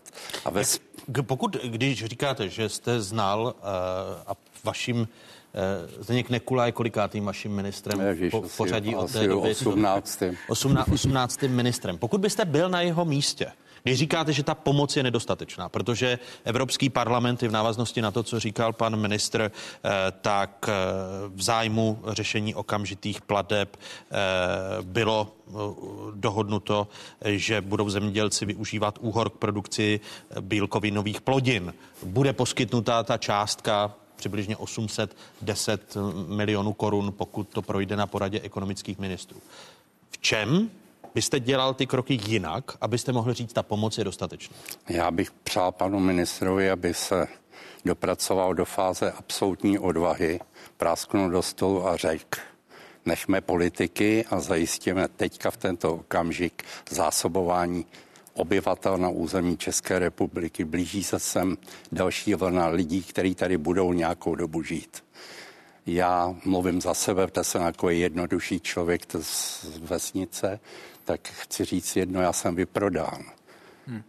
Ve státních hmotných rezervách slyšíte ozvěnu, když tam křiknete. To jsou teda zásoby obrovský. A naftě, o tom bych taky pochyboval z úst vašeho, našeho předřečníka. Takže já vidím situaci jako opravdu vážnou. Pan ministr možná má zprávy lepší. Příští úroda letošních žní v oblasti pšenice je prodána, protože jsou mimořádně výhodné ceny trojnásobné, než tu byly. Ty zemědělci musí na to reagovat nějakým způsobem. Je prodána. Dopravci, kteří jsou v tomto významným prvočinitelem taky, mají finanční prostředky cash flow na to, aby zaplatili ještě 14 dní svý zaměstnance. Co bude potom? Proč si něco říkáme, že je v pohodě, když to v pohodě vůbec není? Pane ministře, proč říkáte, že je to v pohodě, když to v pohodě není? Je potřeba eh, to, co říkal eh, pan Teplý, podívat se na konkrétním příkladu. Eh, velice skloňované téma obilí pšenice. Česká republika v tomto neštěstí, které teď prožíváme, to je válka na Ukrajině, máme štěstí v tom, že naštěstí čeští zemědělci vyprodukují 160% obilí, co se týká naší spotřeby. U pšenice jsme až někde zhruba na 200% Zemědělci reagovali na rostoucí ceny obilnin již na podzim a zaseli o 10% více ploch obilí. Takže toto je další plus. A třetí plus. Máme historicky nejvyšší rezervy obilí ve státních hmotných rezervách. Samozřejmě tento údaj podléhá utajení a nemohu tady sdělovat nějaké konkrétní cifry. Budete Ale ho ještě navyšovat? V tuto chvíli, kdybychom... Pšenice a rozumím, obilí rozumím. ve státních hmotných rezervách? Eh, je volání potom. Ale pokud bychom začali stahovat z trhu další objemy obilí, a to jsou nemalé, tak bychom vyvolali další eskalaci ceny. Toto určitě ne. Kdybych vám ale namítl, vy jste zmiňoval tři plusy. Jedno mínus z toho, jak jsem četl eh, ku příkladu polské noviny tak Poláci skupují pšenici z České republiky. Je to to, o čem mluvil Milan Teplý. E, nejsou toto mínusy a, a je, je, ano, my jsme možná soběstační v pšenici a řepce. Nebyla tady řeč o dalších komoditách. Vepřové maso jsme zhruba na 40%, drůbeží maso na 60%, ovoce, zelenina tam se pohybuje někde kolem 50%. Nicméně, co se týká eh, těch základních obilovin, případně řepky, tak tam platí to, co tady řekl pan Teplý. To je všechno zasmluvněno a to bude v dalších měsících vyvezeno. Další faktor, který do toho vstupuje, je cena hnojiv. Hnojiva jsou prakticky na 300%. Velká řada zemědělců bude hnojit výrazně méně, protože na to jednoduše nemají. A pokud eh, už eh, ten risk podstoupili, to znamená, že nakoupili za ty přemrštěné ceny, tak samozřejmě chtěli prodat, aby eh, měli k dispozici nějakou finanční hotovost, aby mohli fungovat. To znamená, my se musíme podívat na to, co tady skutečně je. A já si myslím, že ministerstvo, respektive vláda, by měla mít nástroj, který nám řekne, co tady jako Česká republika v tuto chvíli má a s čím může počítat. A Pane prezidente, kdy, když naváží na vaše slova eh, daty, tedy potravinovou soběstačností. Produkce mléka hovězího masa je vyšší, než kolik se dokáže uplatnit na trhu. Skoro 100% soběstačné je Česko v produkci vajec. Vepřové maso eh, dokáží, to je těch 40%, jak jste zmiňoval, u rostlinné produkce je Česko soběstačné, byla řeč u pšenice, kukuřice, řepky, ale u brambor jsme na 80%, čerstvého ovoce na 70%, u čerstvé zeleniny jen na 37%. Chápu správně vaše slova, že voláte tady na vládu, aby zasáhla takzvaně protitržně, že nastává taková situace, že by mělo dojít k nějaké regulaci, potom voláte? Ta situace je naprosto unikátní, jedinečná. Popsal to tady pan, eh, pan generální ředitel Teplý. Ta situace skutečně jedinečná. Se eh, nacházíme v bodě, kdy není jisté, jestli eh, všechny komodity, eh, které tady potřebujeme na tom trhu mít, jestli tady budou. Těch 35, respektive 40 miliard je sice hezké číslo, ale pokud se podíváme na nějakou inflaci, tak samozřejmě, jestli nám někdo v roce 2014 určil 35 miliard korun ročně, tak samozřejmě pokud vezmeme v úvahu roční inflaci 2%, teď když vezmeme tu zemědělskou inflaci daleko vyšší, tak je to nedostatečná částka. Dále to je první a druhý pilíř dohromady. To znamená, to jsou přímé platby, pak to jsou investice, ty nemusí všichni zemědělci dostat. A je důležité si uvědomit, že v těch uh, přímých platbách, tedy v tom prvním pilíři, 85% eh, všech uh, prostředků nejde na produkci. Jenom 15% těch prostředků jde na produkci. A to jde právě na podporu třeba produkce mléka. A my se dneska ocitáme v situaci, kdy možná jsme soběstační v mléce, hovoří se o nějakých 110-120%, záleží na výpočtu. Nicméně máme zhruba 1250 chovatelů, kteří tady to zajišťují, tu naši soběstačnost. A my se ocitáme skutečně v situaci, kdy uh, tito chovatelé jsou pod obrovským uh, tlakem nárůstu nákladů. A uh, k tomu se ještě jaksi připravuje Green Deal, připravuje se změna dotačních pravidel. eh, která bude v jejich neprospěch. To znamená, my tady nemusíme mít 1250 chovatelů, my tady můžeme mít těch chovatelů v příštím roce, dejme tomu 900. A když jsme to, že průměrný chovatel má 270 dojnic, každá dojnice má zhruba 10 000 litrů užitkovosti, to má 2,7 milionů litrů. To je zhruba denní, nebo e, třídenní spotřeba Madety, říkám to správně. Celý tři. Ano. A pokud tady skončí 100 chovatelů, tak Madeta nemá z čeho, z čeho vyrábět mléčné výrobky. Budeme dojít pampelišky, tak to dopadne. si myslím já. A, eh, vy, vy já bych k tomu měl zásadní výhrady. K čemu? Vy, vy, by, vy, vy byste Bo byli... Kešu, kešu a pan, pane ministře, je vláda připravena na nějaké protitržní kroky, které se právě týkají soběstačnosti u těch komodit, o nich jsem mluvil, jako je zelenina, jako je ku příkladu vepřové? Uh, já se ještě vrátím tady k tomu. Uh, jsme členy Evropské unie a nemůžeme dělat protiunijní kroky. A zvlášť pokud Česká republika je exportní země. Pokud máme obrovskou nadprodukci v obilí a my znemožníme českým zemědělcům, aby tu nadprodukci tak, jak každý rok, eh, mohli uplatnit částečně. Teď přeci nemůžeme volat proti tomu, abychom poškodili české zemědělce. Přeci nemůžeme jim v tomto bránit. Já to řeknu na konkrétním příkladu. Třeba u mléka. Česká republika má nadprodukci. Podle toho, jak to vychází každý rok, jsme třeba na 130%, co se týká produkce. Spousta mléka se vyveze do zahraničí. A pan Teplý zažil historický období, kdy část zemědělců se spojilo a odmítlo dodávat madetě a vyváželi raději za vyšší cenu do zahraničí. A pan Teplý mi řekl, vyšel posílen z této v vozovkách krize a podívejme se na to. Madeta má obrat 6 miliard korun, zisk 300 milionů korun. A podívejme se na to. Pro české potravináře počítáme s částkou minimálně 750 milionů korun.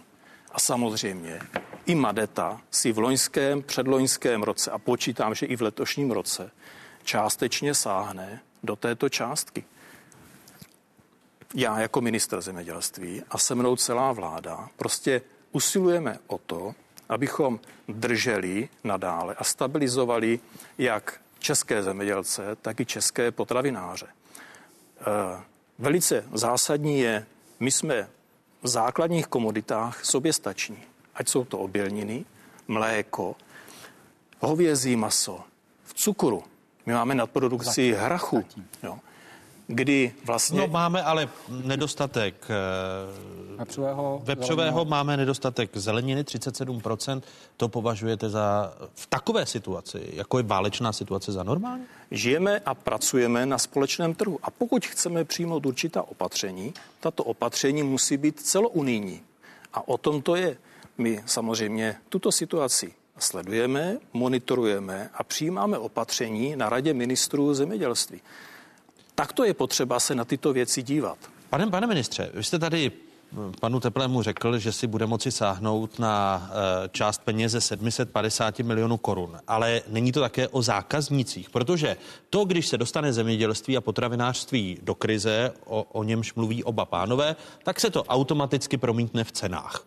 Eh, a ceny potravin, ku příkladu, eh, v Egyptě vedly a v dalších zemích severní Afriky k arabskému jaru. Když se podíváme, jak rostou data, respektive ceny potravin, už jsem to zmiňoval v první hodně otázek, kilo vepřové pečeně, loni v říjnu 128 korun, eh, dnes 140 v průměru. Kilo másla jsem zvědav, za kolik ho Milan Teplý bude vyrábět a kolik nám řekne, že bude kilo másla stát v srpnu. Jestliže loni v říjnu 187 korun, letos v březnu 220, kilogram chleba letos v březnu 31 korun, to je o 5 korun víc než loni v říjnu. Navíc prezident Svazu obchodu a cestovního ruchu Tomáš Prouza brání obchodníky říká, že to není maržemi a že marže nejsou vysoké a že by na rostoucích cenách komodit, které jste právě viděli, že by v tom měli prsty právě marže? Ta marže je kolem 2 až 3% Prodej potravin je o velkých objemech s nízkou marží. Pokud někdo často vydělá, tak to jsou producenti potravin. Sledoval to vláda v roce 2007, až byla ta má silná krize, kterou si možná někdo pamatuje. Tak tehdy ministerstvo financí zkoumalo, kdo navyšoval ty ceny. A byli to producenti másla, nikoli v obchody.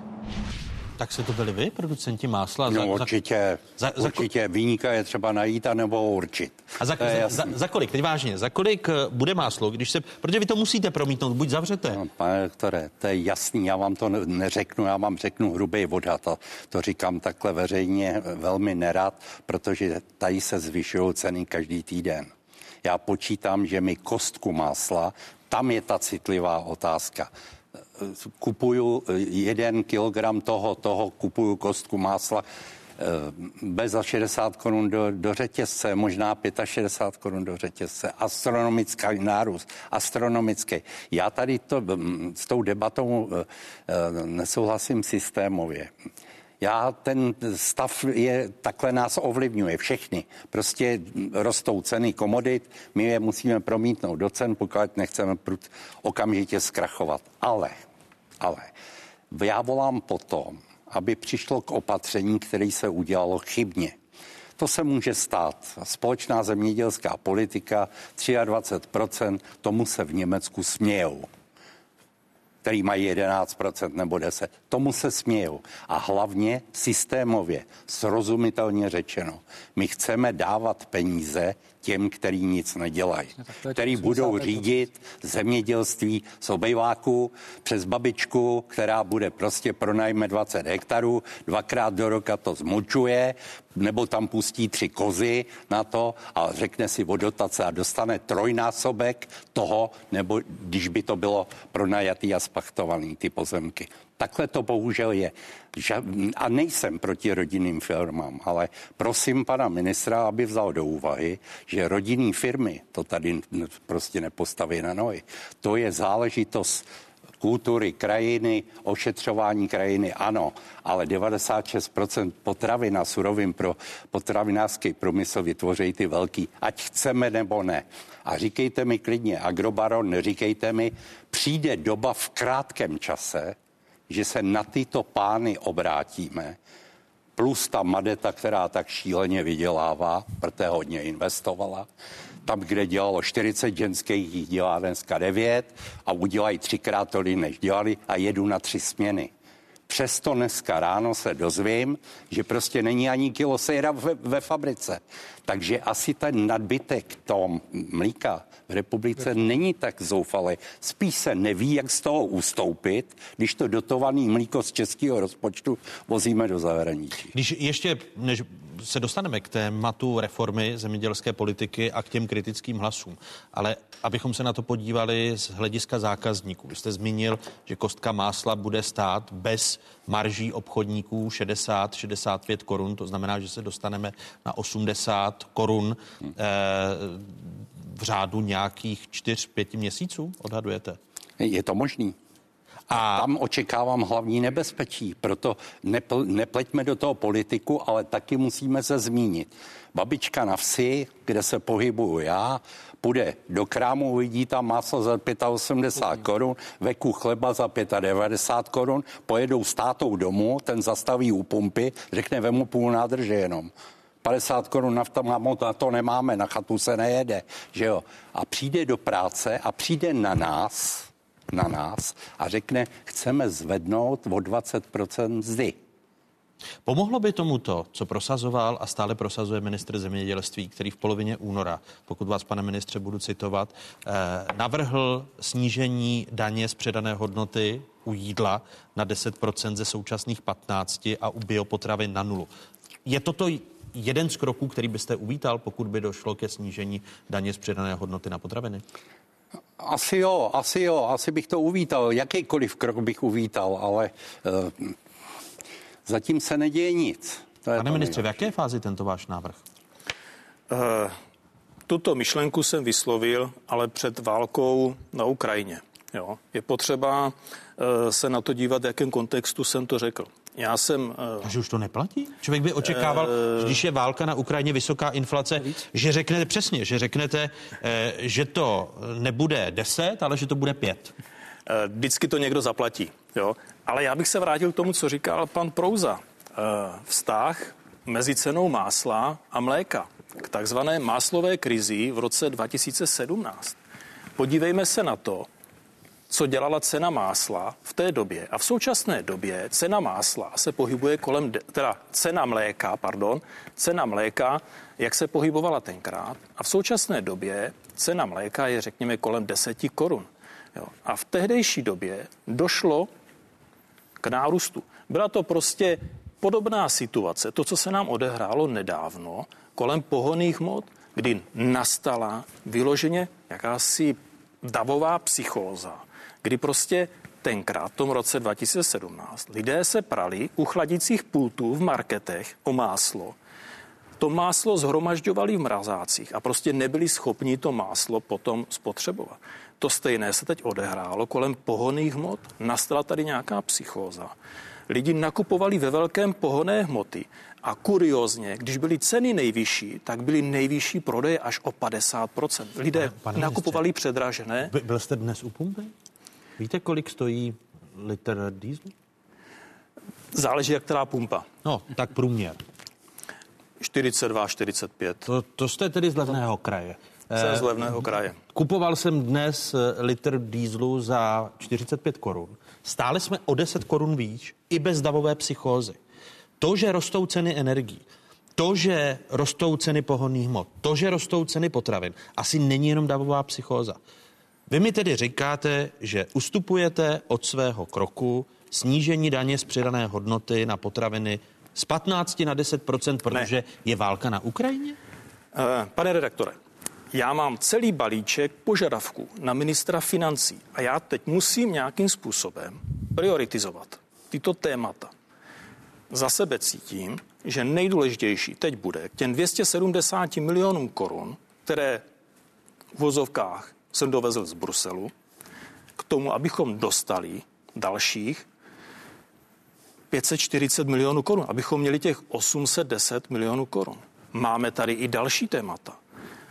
U toho DPH je veliké riziko, že když snížíme to DPH, že se to neprojeví v plné míře u spotřebitelů, že část zůstane někde jinde a nepomůže to ani zemědělcům, ani potravinářům, ani spotřebitelům. Jo. Tedy ustupujete? Neustupuju, pane no, Počkejte, redaktore. tak vy jste řekl, že to prioritizujete. Tak eh, dovolte mi, abych to pojmenoval hezky česky. Ustupujete, protože máte teď jiné priority, ne. což je částka dvě, o 200% navýšení pomoci z Evropské unie? Nebo jak si mám vysvětlovat to, když se vás zeptám, v jaké fázi je ten návrh, jestli v dohledné době kvůli rostoucím cenám potravin dojde alespoň ke snížení daně z přidané hodnoty? Priorita číslo jedna je, abychom zajistili maximální potravinovou bezpečnost, zabezpečení, abychom měli dostatek potravin, to znamená surovin a následně, aby bylo dostatek surovin pro české potravináře. Toto je.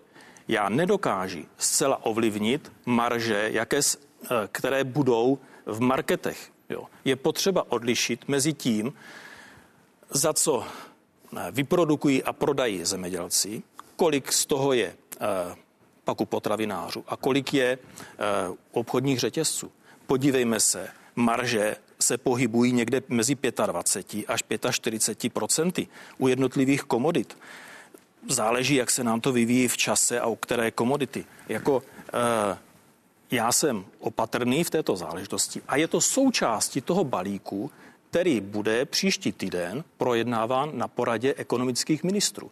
Velice důležité Co téma. Pane ministře, já se omlouvám. Jestli Milan Teplý říkal, že je hloupý chlapec z jeho české vesnice, já jsem úplný blb z Orlických hor. Můžete mi říci, kde jsou věci, které budete příští týden projednávat na poradě ekonomických ministrů, ze kterých neslevíte a v jaké hierarchii je budete prosazovat? Ministr financí nemá bezedný rozpočet. My se na to musíme dívat v celku, v globálu a nejsem pouze já jako ministr zemědělství, ministr zemědělství se svými požadavky. My se na to musíme podívat ve všech souvislostech. Ne, že si vytrhneme jednu věc eh, z toho celého balíku, který teď musíme řešit. Já po vás nechci. Já nevím, jestli mluvím česky, nebo jestli opravdu jsem úplný idiot z Orlických hor. Znovu se ptám, máte to hierarchicky seřadit? Jsou tady rostoucí ceny potravin, rostoucí ceny komodit. Říkal jste, že když mluvíte o potravinové soběstačnosti, že protitržní kroky typu zákazu vývozu a podobně, nebo netržních kroků dělat nechcete. Řekl jste ne, tedy, nechci, jestli... nemůžu. To nejde. Nemůžeme dělat, nemůžeme jít proti pravidlům, které platí pro všechny státy uvnitř Evropské unie. Některé státy ale o tom uvažují. Stejně tak eh, v rámci snižování cen pohodných hmot některé státy sáhly ke snížení daní, což by v rámci evropských pravidel být nemělo. Proto se znovu ptám. Na poradě ekonomických ministrů, jak se řadíte ty priority? Chápu, že není bezedný státní rozpočet, ale je pro vás prioritou to, snížit daň z přidané hodnoty u potravin, co jste říkal ještě v únoru, nebo už to priorita není, protože je na místě sedmém, protože prioritou je o 200% přihodit částku k těm 11 milionům eur, což je nějakých 270 milionů korun a navýšit to na 810. Můžete mi to seřadit? Eh, pane redaktore, priorita číslo jedna je navýšit prostředky k tomu balíku, k té mimořádné rizikové podpoře, kterou jsme dostali z Evropské unie. Toto je úkol číslo jedna. My potřebujeme udržet nad vodou české zemědělce. To je číslo jedna. Číslo dvě je pomocí českým potravinářům. A číslo tři myslíme na české spotřebitele. Dívejme se na to v té hierarchii, jak se ty potraviny produkují, jak vznikají. A Pane ministře, ve vší úctě, teď mluvíte jak Andrej, Andrej, Andrej Babiš. Eh, podpořit české zemědělce tak obecné, že to, to nic nestojí a neřekl jste konkrétní návrh. Podpořit české spotřebitele, to nic nestojí a není žádný konkrétní návrh. Jako spotřebitel bych řekl, snad kdybyste snížil daň z předané hodnoty, mohl byste mě jako spotřebitele trochu eh, podpořit, pokud by to nevzrostlo v maržích a, a podobně. Jo. Takže mi řekněte ke kroku 2 a 3 konkrétní body. Snížení DPH v současné době nepovede poklesu cen potravin. To si řekněme na rovinu. Nemalujme si tady nějaká růžová. Já vám to můžu tady líbivě slíbit. Ale takhle věci nefungují. Takhle se na to musíme dívat a ne si tady něco nalhávat. A proč jste o tom mluvil v únoru? To jste se něco nalhával v únoru? A teď na konci března? Pane redaktore, byla debata o nějaké situaci, kdy uh, Poláci udělali velice razantní krok a v rámci té debaty jsem navázal na toto téma. A zároveň jsem srovnával tu situaci tak, jak máme v okolních státech. Já toto téma držím, ale já musím mít systematicky a ne prostě tady vykřikovat nějaká líbivá hesla. Takhle to prostě nefunguje. Já musím postupovat systémově a ne, že uděláme lusknutím prstu, teďkom tady snížíme nějakou e, částku e, na DPH, ano, ve finále se nám to nepromítne u těch eh, spotřebitelů. Jenom to udělá větší díru ve státním rozpočtu. Tak to doopravdy nelze postupovat. Takhle nelze řídit stát. Eh, co říkáte té hierarchizaci? Proto to je dobře, to je asi, eh, na tom se, na tom se shodneme, ale u bodu 2 a 3 jste vykřikl líbivá hesla, neřekl jste konkrétní kroky. Můžete mi říci, pane prezidente a, a, pane řediteli, jaké kroky, v jaké hierarchizaci tedy očekáváte vy a z toho, co jste slyšeli od pana ministra, zda to je dostatečné? Tak já jsem tady naznačil, že dostatečné to rozhodně není. My tu eh, ztrátu eh, kumulujeme v řádech miliard. Eh, říká to tady pan generální ředitel, že my se musíme rozhodovat, jestli vůbec té výrobě pokračovat, respektive to musíme prostě pro těch cen propsat. To znamená, nemůže se stát, že to nebude mít dopad na spotřebitele. Jak tady bylo řečeno, to snížení DPH by alespoň částečně ten dopad na spotřebitele změkčil. Poláci to udělali, my se konec konců setkáme s tím, i s tím, že Češi jezdí hromadně nakupovat do Polska a nejezdí tam jenom nakupovat, jezdí tam i tankovat. U právě těch pohonných hmot asi nejvíce pomohlo sledování marží. Tam se zatím nic jiného neudělalo. Ta silniční daň to nebylo něco, co by nějakým způsobem někomu výrazně pomohlo. Ale sledování Prospělo by to i u potravin? Mohli bychom, protože já předpokládám, že většina občanů tato čísla nemá, jestli 20 nebo 40 konec konců. Pan prezident Prouza tady říkal, že to jsou 2 nebo 3 to je celkové marže, takže možná ta realita je trošku někde jinde, takže bychom se mohli podívat na to, kde ta, kde ta realita je. Nicméně, co by skutečně pomohlo, že to bude téma, o kterém tady budeme hovořit, tak je zásadní přehodnocení společenské politiky, respektive, respektive Evropské zelené dohody. Eh, já bych v tuhle chvíli řekl, nechme Green Deal na deal. Prostě Green Deal není, není v tuto chvíli moudré rozhodnutí. Patřilo to možná do mírových časů, ale teď jsme skutečně v krizové situaci. A jestli Evropa hovoří o tom, že bychom měli dodržet ten závazek 2%, no, 2% rozpočtu na zbrojení, tak si myslím, že bychom měli zásadně přehodnotit i politiku Evropské unie, co se týká nějakého potravinového zásobení a podpory zemědělců. My jsme dneska zhruba na 0,3% HDP, co se týče podpory zemědělců. A ta doba se posunuje, ta doba je jiná. A skutečně náklady, které teď zemědělci mají, tak jsou extrémní. A nemůžeme se divit, že buď teda nic nedělají, jak tady bylo řečeno někteří, že se rozhodnou prostě si dát nohy na stůl a jenom takzvaně čerpat a dojít dotace, anebo někteří budou produkovat jenom tu pšenici a řepku. To jsou Pane prostě dva scénáře. A, a kdyby, kdybyste měl vyvrátit ten argument, eh, protože ty stížnosti zemědělců, přehodnocení společné zemědělské politiky bylo tady i před válkou, ale data Českého statistického úřadu o ziskovosti tuzemského zemědělství jsou také neúprosná. Za posledních šest let se zisk tuzemského zemědělství pohybuje kolem 20 miliard korun. Za tu dobu byl nejnižší v letech 2018, 2019, to 16 miliard a nejvyšší v roce 2016 22. Eh, loni zemědělci vydělali, a to jsou předběžná data Českého statistického úřadu, 22 miliard. Není to i o snížení snížení toho zisku v zemědělství, protože polštář máte? Ano, ale ten zisk tvoří právě ta rostlinná výroba, ty základní komodity, pšenice, řepka. To znamená, my se musíme bavit o tom, jestli chceme k nedělnímu obědu vepřok knedlo zelo, anebo jestli chceme jenom ten suchý knedlík, protože to je jediné, co nám tady zbyde. My to vepřové tady prostě mít nebudeme. A říkal jste sám, zelenina na 50%, prostě za těchto podmínek se skutečně zemědělcům nevyplatí dělat složitější komodity. Tam takže na... vás, takže vás eh, ten způsob zemědělské politiky vede k tomu, eh, ano, abyste dělali ty zisky. Měli jsme, tady, měli jsme tady, měli jsme tady pana, eh, pana Prouzu ve vstupu, ten říká, že jsme montovnou, zemědělskou montovnou Evropy. My skutečně produkujeme základní komodity a ty vyvážíme a naopak dovážíme třeba právě to vepřové maso. A eh, jenom taková zajímavost, která by mohla někoho možná teď potěšit, někoho rozesmutnit. Španělsko bude výrazně omezovat chovy prasat, protože bylo závislé na dovozu levného obilí z Ukrajiny. To teď končí a oni prostě sem nebudou tu krkovičku za těch 60 korun, kterou jsme měli na pultech, prostě vozit nebudou. To tady prostě nebude a my se budeme dostat do situace, viděli jsme ty grafy, které jste tady uh, prezentovali, eh, kdy uh, vepřová pečeně nebude někde kolem 40 korun, protože to bylo v době, kdy my jsme prodávali prasata za 25 korun v živém. To se teď mění, dá se říct týden na týden a dneska se dostáváme na ceny někde na téměř dvojnásobku. To znamená, my budeme potom i na té ceně na pultech, pravděpodobně také na dvojnásobku. A spotřebitel si bohužel nepomůže těmi levnými dovozy. To znamená, já se vracím zpátky, my se musíme více soustředit na soběstačnost ve všech komoditách, nejenom v té pšenici a řepce. Jinak to, jinak to nepůjde přes změnu zemědělské politiky. Chápu to správně. Samozřejmě. To je základní cesta. Já bych tady vůbec se dohod na jedný, řekněme, třech, čtyřech bodech, jestli můžu půl minuty.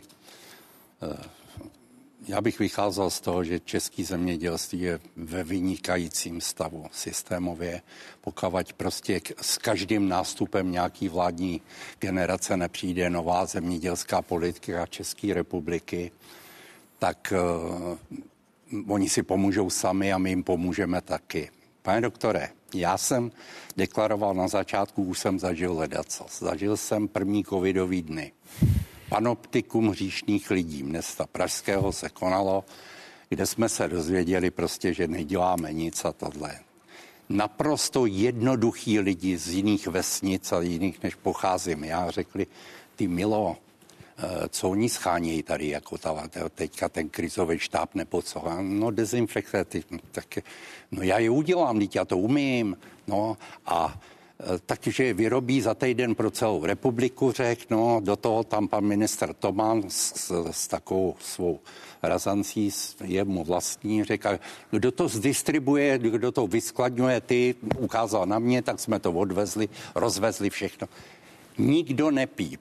Bohužel ani na konci aby řekl potravináři, zemědělci, děkujeme, vy jste to zavládli, ten covid, to zavážení kdy ty lidi chodili na, naprosto proti předpisům hmm. bezpečnostním do práce. Bába přišla v 6 hodin ráno do práce, ve tři šla domů uvařit tátovi a v 6 přišla do práce a šla na noční.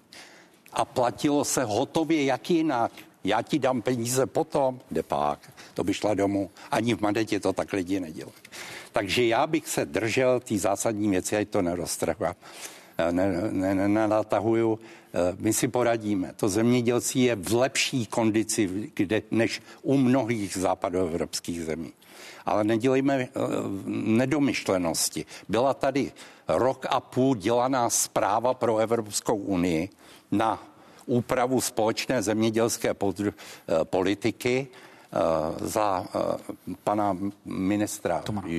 Jurečky a pokračoval Toman a najednou přišlo rozhodnutí, že to bude jinak.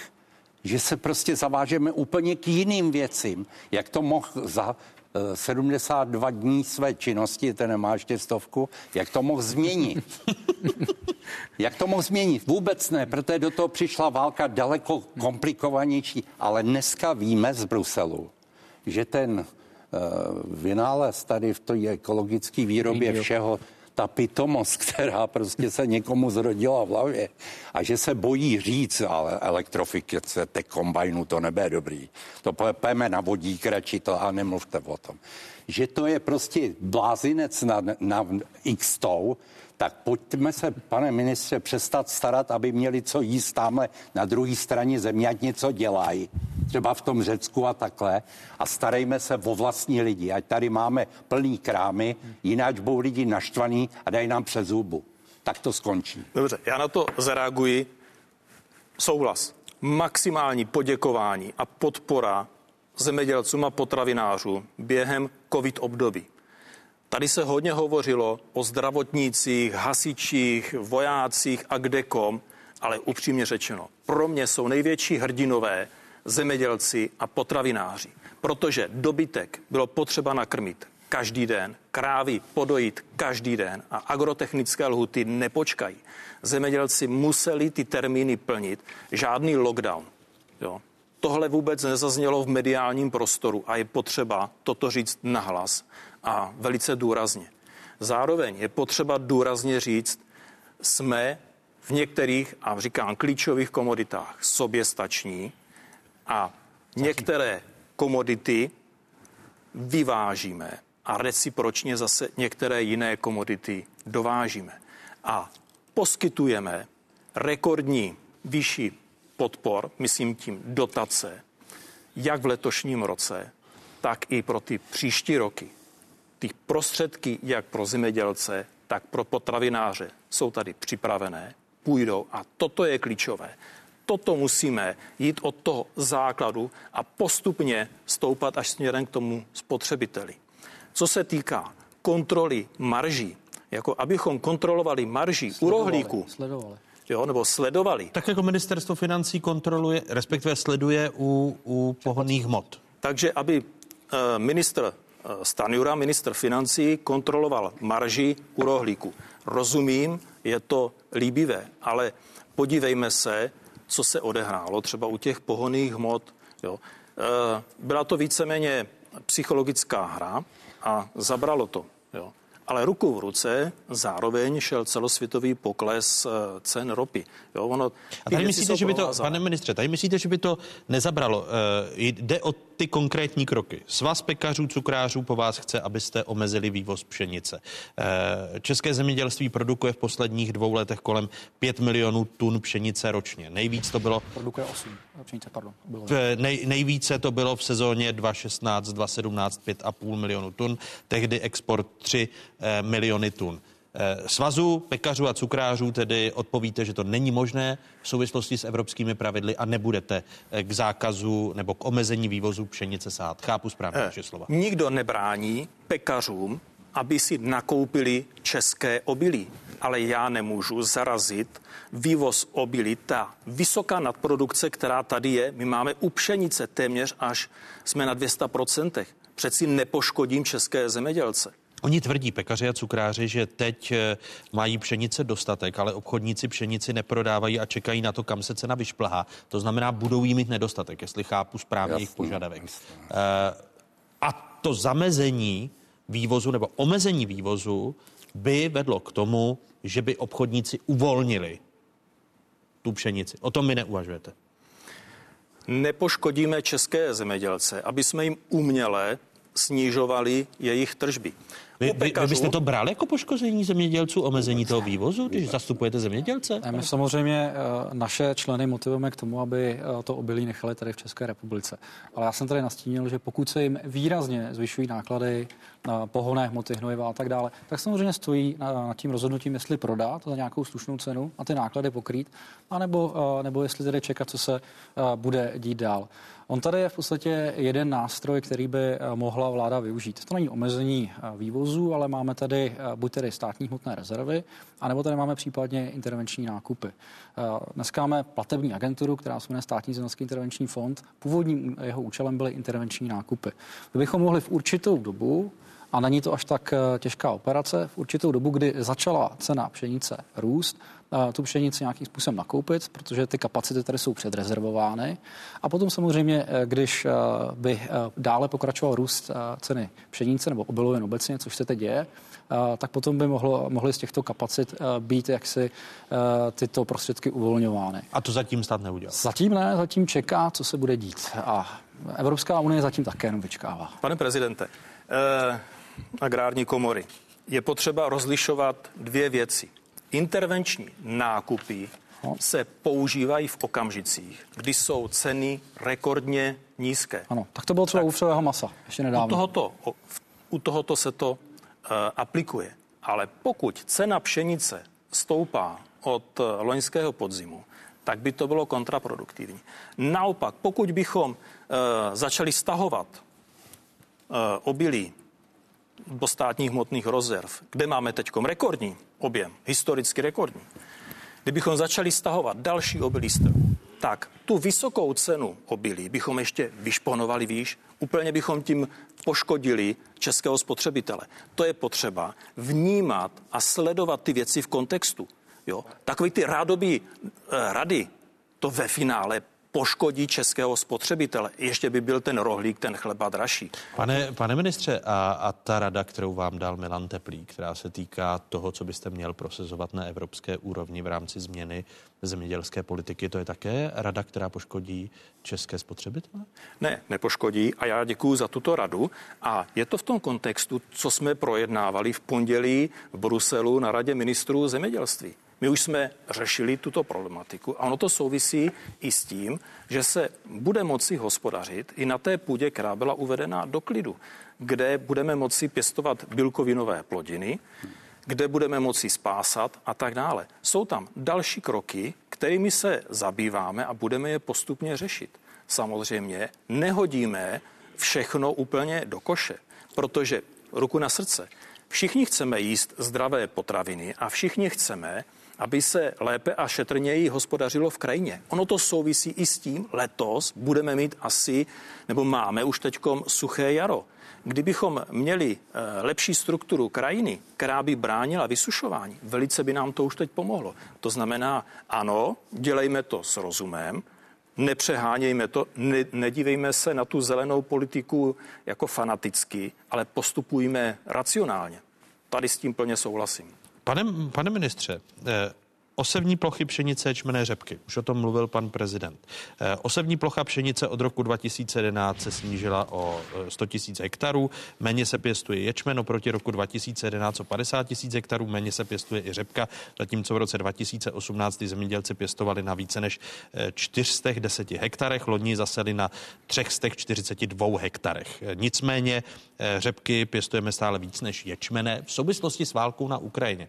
Uvažujete o jiné motivaci a posílení motivace, a znovu se ptám na to, co už tady naznačoval pan prezident agrární komory, aby se ku příkladu zvýšily dotační tituly na e, zeleninu, aby se zvýšily dotační tituly, které podpoří vepřové, pokud ku příkladu e, Španělsko mění svoji strategii kvůli pšenici z Ukrajiny a podobně. Změníte v letošním roce strukturu pod tlakem Putinovy okupace Ukrajiny? Ano, a to souvisí s tou mimořádnou podporou, kterou jsme dostali z Bruselu. A teď k tomu budeme přidávat eh, další prostředky z národních zdrojů. Prioritně tam, kde to dopadlo nejvíc, nejdrtivěji. To jsou uh, chov prasat, u vepřového masa, kdy vlastně rok a půl chovatelé prasat jsou pod extrémním tlakem. Tam chceme mimořádně podpořit, aby jsme udrželi stávající produkci.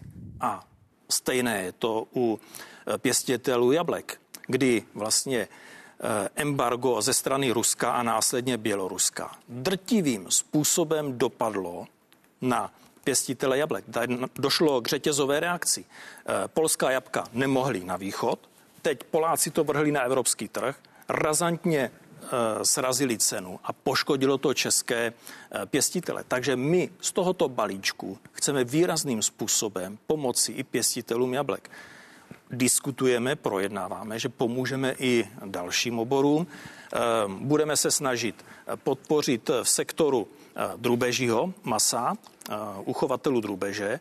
Diskutujeme, zda nepomůžeme i u chovatelů hovězího, u ehm, chovatelů mléčného skotu. Jo. Takže to jsou věci, o kterých diskutujeme a bude záležet, kolik prostředků se podaří těm 270 milionům nabalit je potřeba se dívat na to, že doopravdy dáváme už letos rekordní objem prostředků. Přestože se škrtalo eh, v tom novém eh, státním rozpočtu, tak na dotace se nesahalo, naopak se mírně vylepšovalo a šetřili jsme jenom u provozu, jako u provozních záležitostí, třeba uvnitř eh, ministerstva zemědělství.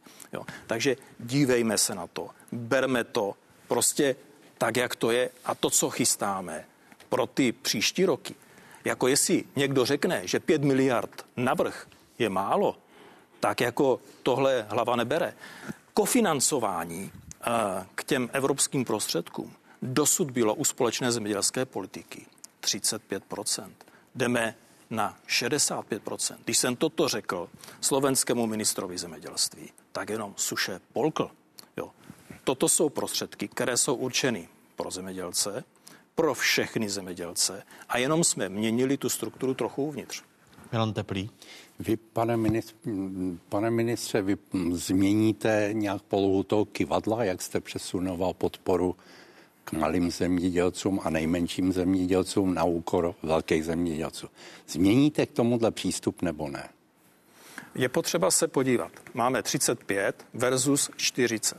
Navyšujeme o 5 miliard korun a v rámci redistribuce přesouváme 2,6 miliardy korun a to se netýká pouze České republiky, to se týká všech států Unie.